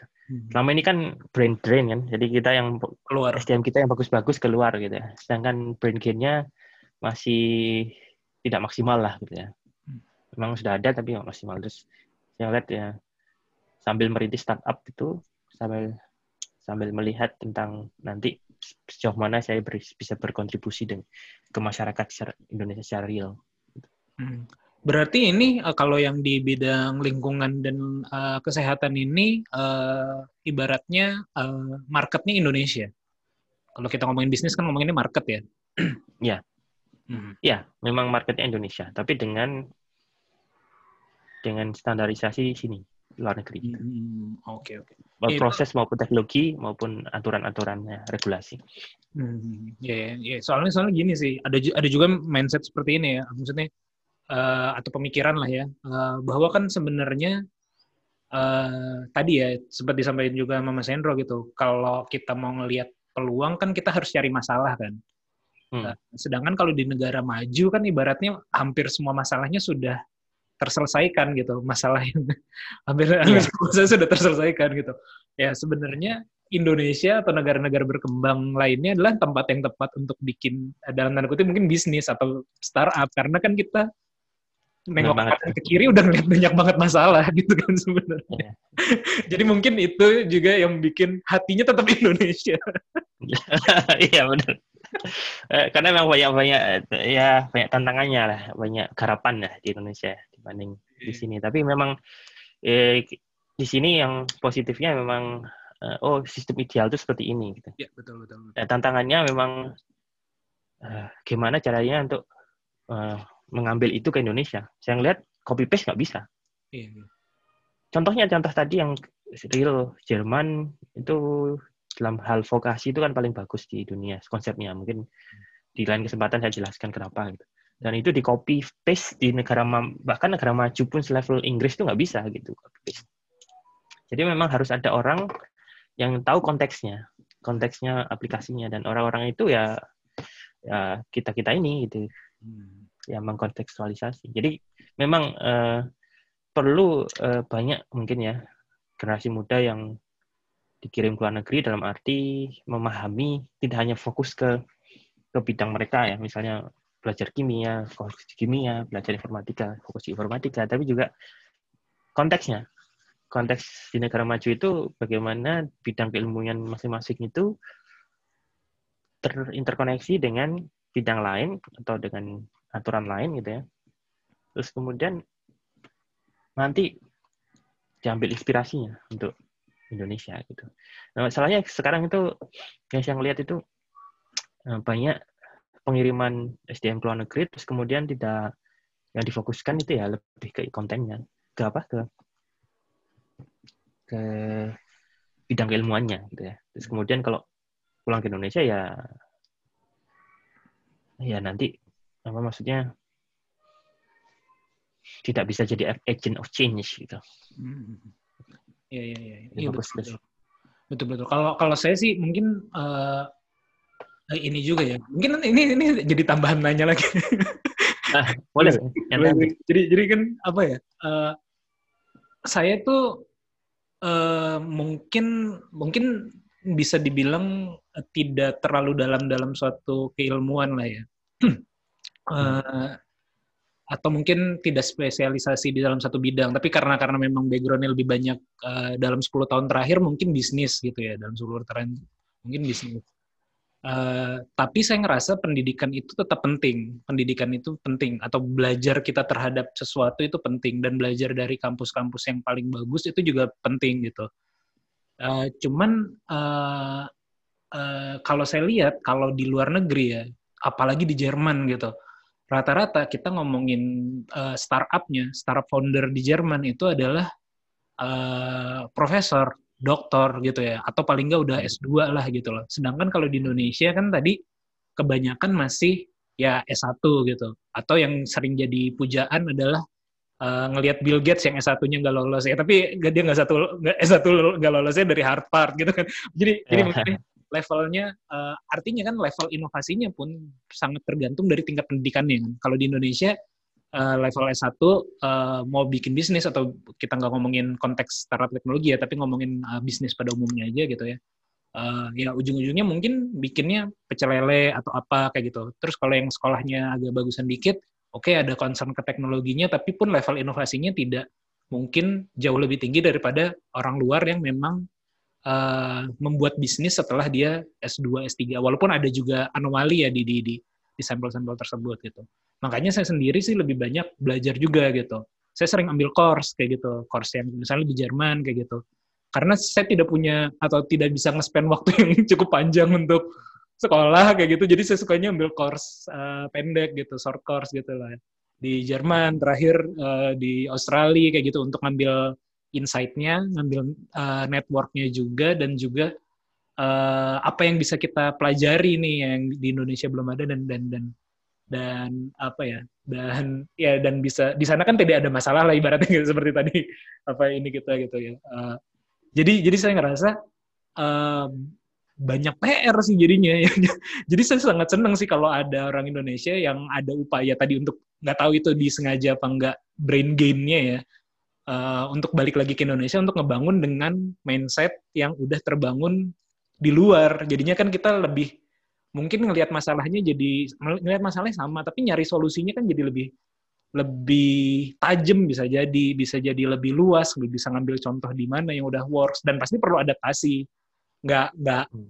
nggak serta merta copy paste lah karena banyak juga teman-teman saya yang alumni Jerman gitu ya kan banyak eh, program alumni Jerman ke Indonesia tuh ada ada yang bahkan ah, saya lupa namanya apa tuh eh apa returnee gitu yang mereka balik ke Indonesia bisa dikasih Oh ya, uang ya saku itu. Mm. bisa kerja ataupun bahkan eh, untuk proyek sosial gitu atau proyek sosial atau Hmm. proyek bisnis lah dikasih uang saku yang lumayan eh, bisa untuk gaji juga dan segala macam Eh, tapi akhirnya nggak jalan juga ada beberapa temen yang udah berapa S2 di ini di eh, di dari Jerman gitu ya balik ke Indonesia kita mau coba bikin bisnis apa di Tasik apa di mana gitu Tidak. akhirnya belum belum belum ya mungkin ya itu ya belum belum belum matang juga sih ini Ya. aja ya apa uh, pendapat aja sih apa bukan pendapat apa namanya ya ya ini aja menurut menurut menurut Mas Endro gimana tuh Iya, iya. Em, mungkin ini. Jadi eh, yang perlu dipupuk dari kita itu, ya, Hmm. termasuk saya juga gitu. Itu kemampuan satu pertama menstrukturkan masalah. Jadi masalah itu di, eh, di Indonesia banyak kan, lebih banyak gitu. Mas permasalahan kan kita tidak bisa menstrukturkannya gitu. Jadi eh, yang terjadi orang Barat yang contohnya beberapa di bidang riset itu permasalahan misalnya di geothermal misalnya. Geothermal itu kan benar-benar ada di kita gitu, sedangkan di Jerman nggak ada.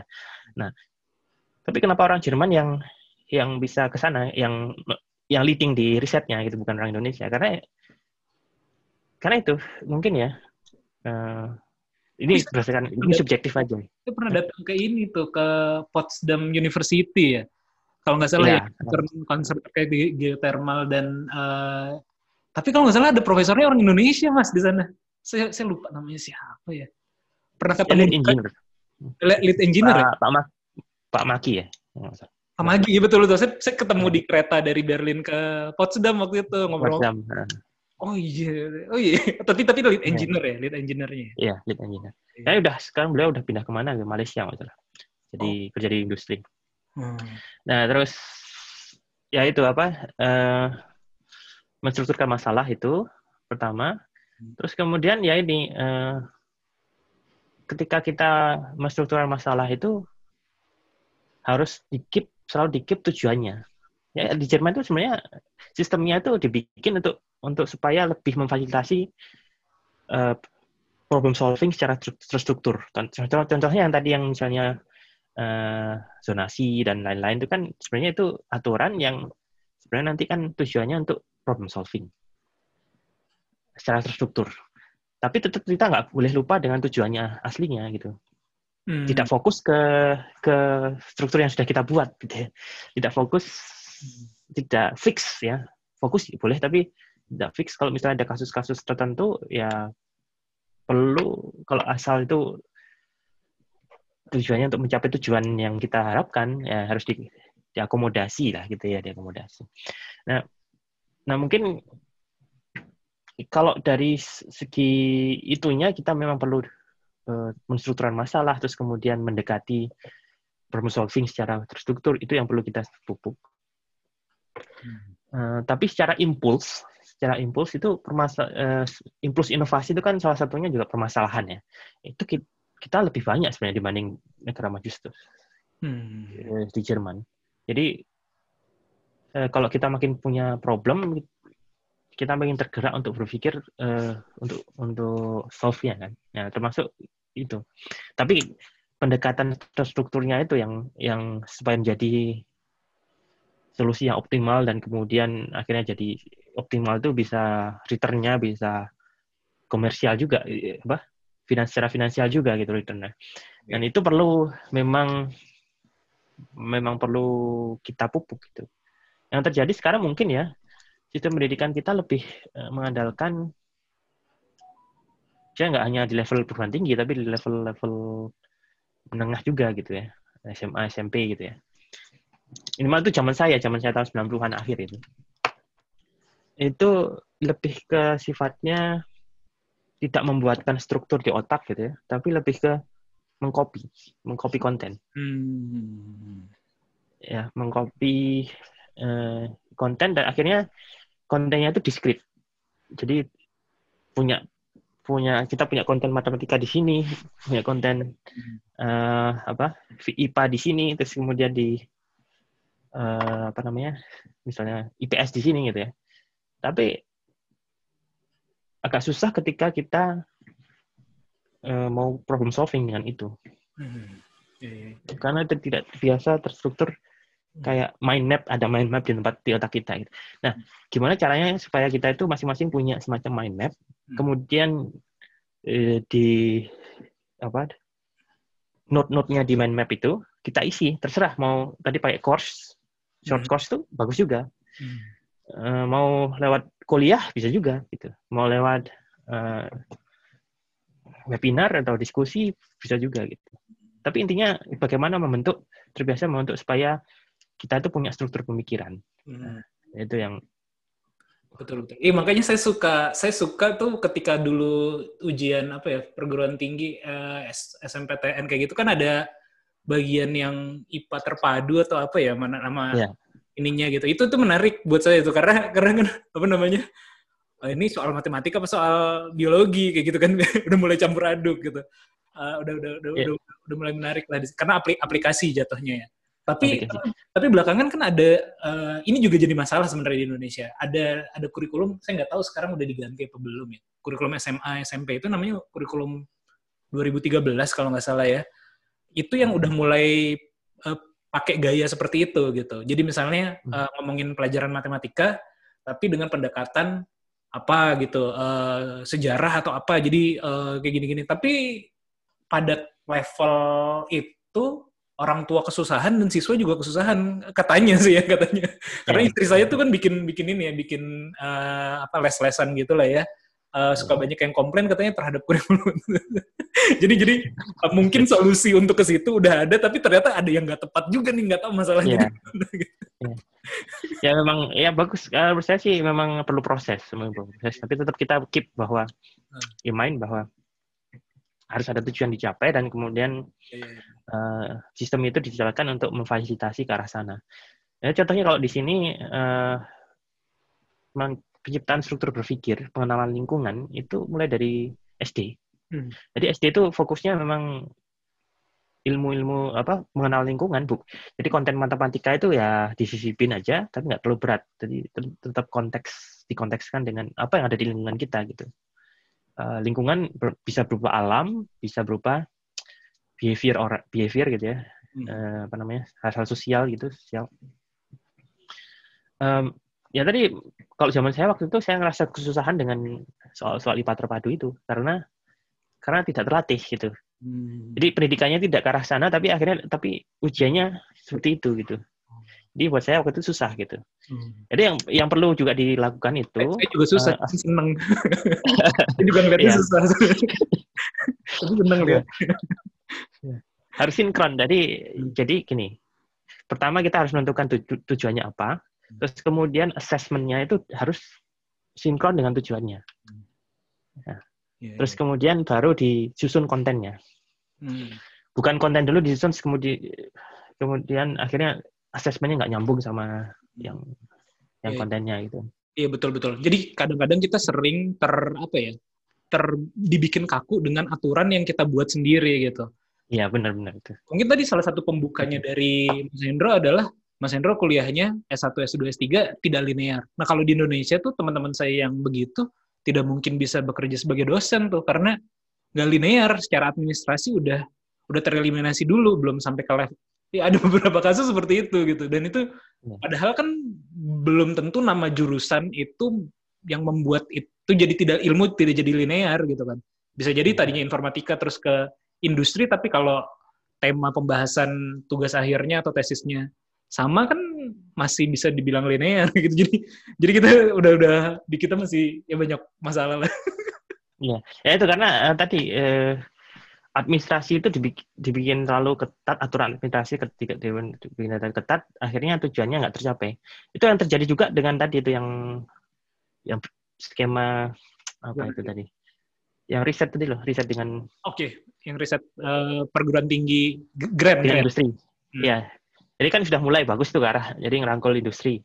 Cuman pelaksanaan salah satunya ka- kaku di di aturan administrasi. Jadi contohnya ada yang, yang pernah bilang itu gini idenya bagus tapi eh, tapi dilihat administrasinya dulu jadi kurang sedikit jadi nggak lolos gitu ya Betul. kalau di Jerman itu kalau kebalikan idenya dulu dilihat baru kalau ada kurang-kurang bisa administrasinya ya bisa menyelesaikan. Betul. Nah itu juga mungkin kelemahan sistem kita juga ya atau yang perlu diimprove lah gitu ya bahwa eh tadi itu di yang nangani di awal-awalnya ya orang administrasi dulu yang mungkin nggak kompeten tahu bidangnya gitu nggak Iya. kompeten.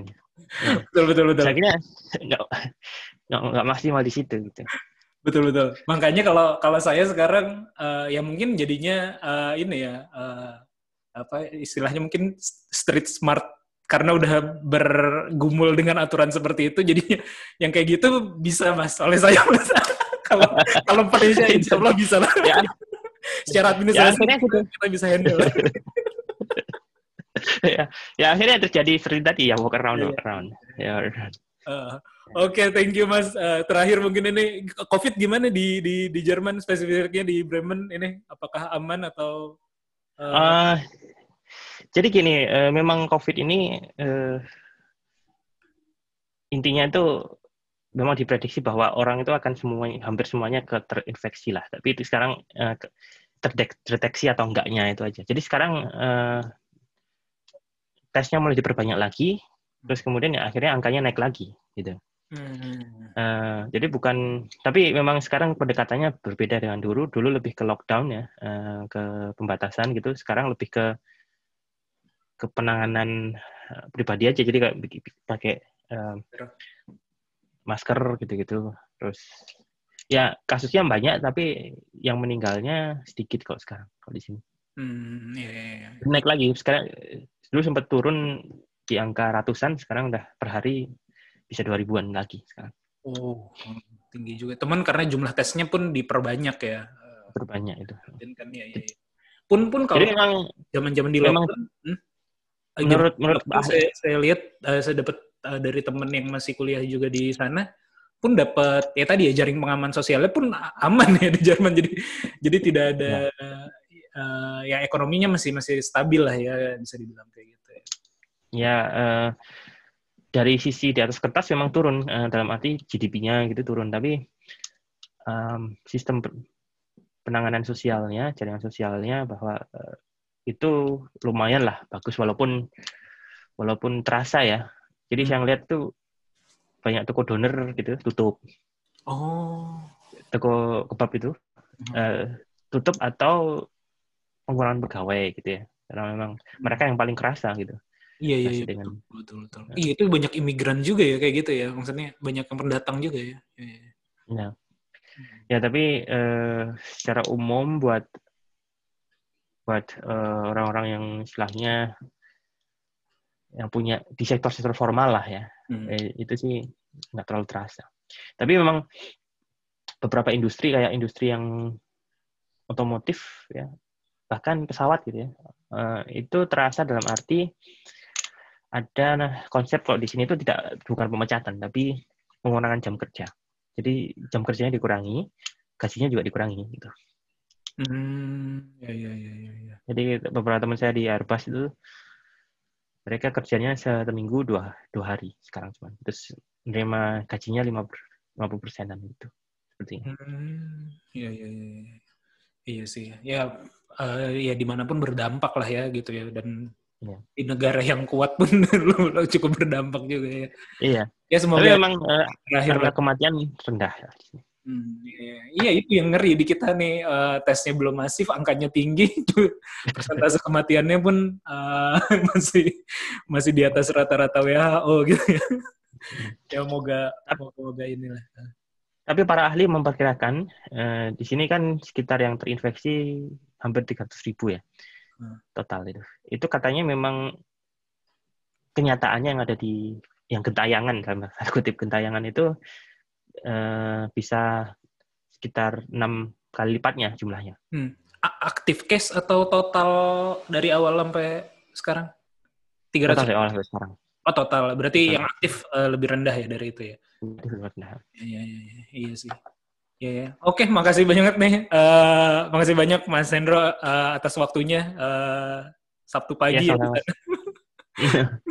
Mas nyantai. Eh, sorry mengganggu waktunya mudah-mudahan Ya. eh, apa eh, eh, apa yang kita obrolin mudah-mudahan ada manfaatnya buat buat yang dengerin Ya. alur ngidul. Ya itu yang penting eh, bermanfaat lah apa walaupun eh, kalau eh, makan waktu itu kan asal bermanfaat itu kan nanti balasannya berlipat ganda. Amin. Ya, ya, ya. Makasih Mas. Ini saya tutup dulu ya, nanti baru kita eh, udahan gitu. Terima kasih yang udah dengerin eh, podcast eh, Ngobrol Bisnis kali ini. Eh, saya eh, Panji, terima kasih udah mendengarkan. Eh, sampai ketemu di episode Ngobrol Bisnis berikutnya. Bye.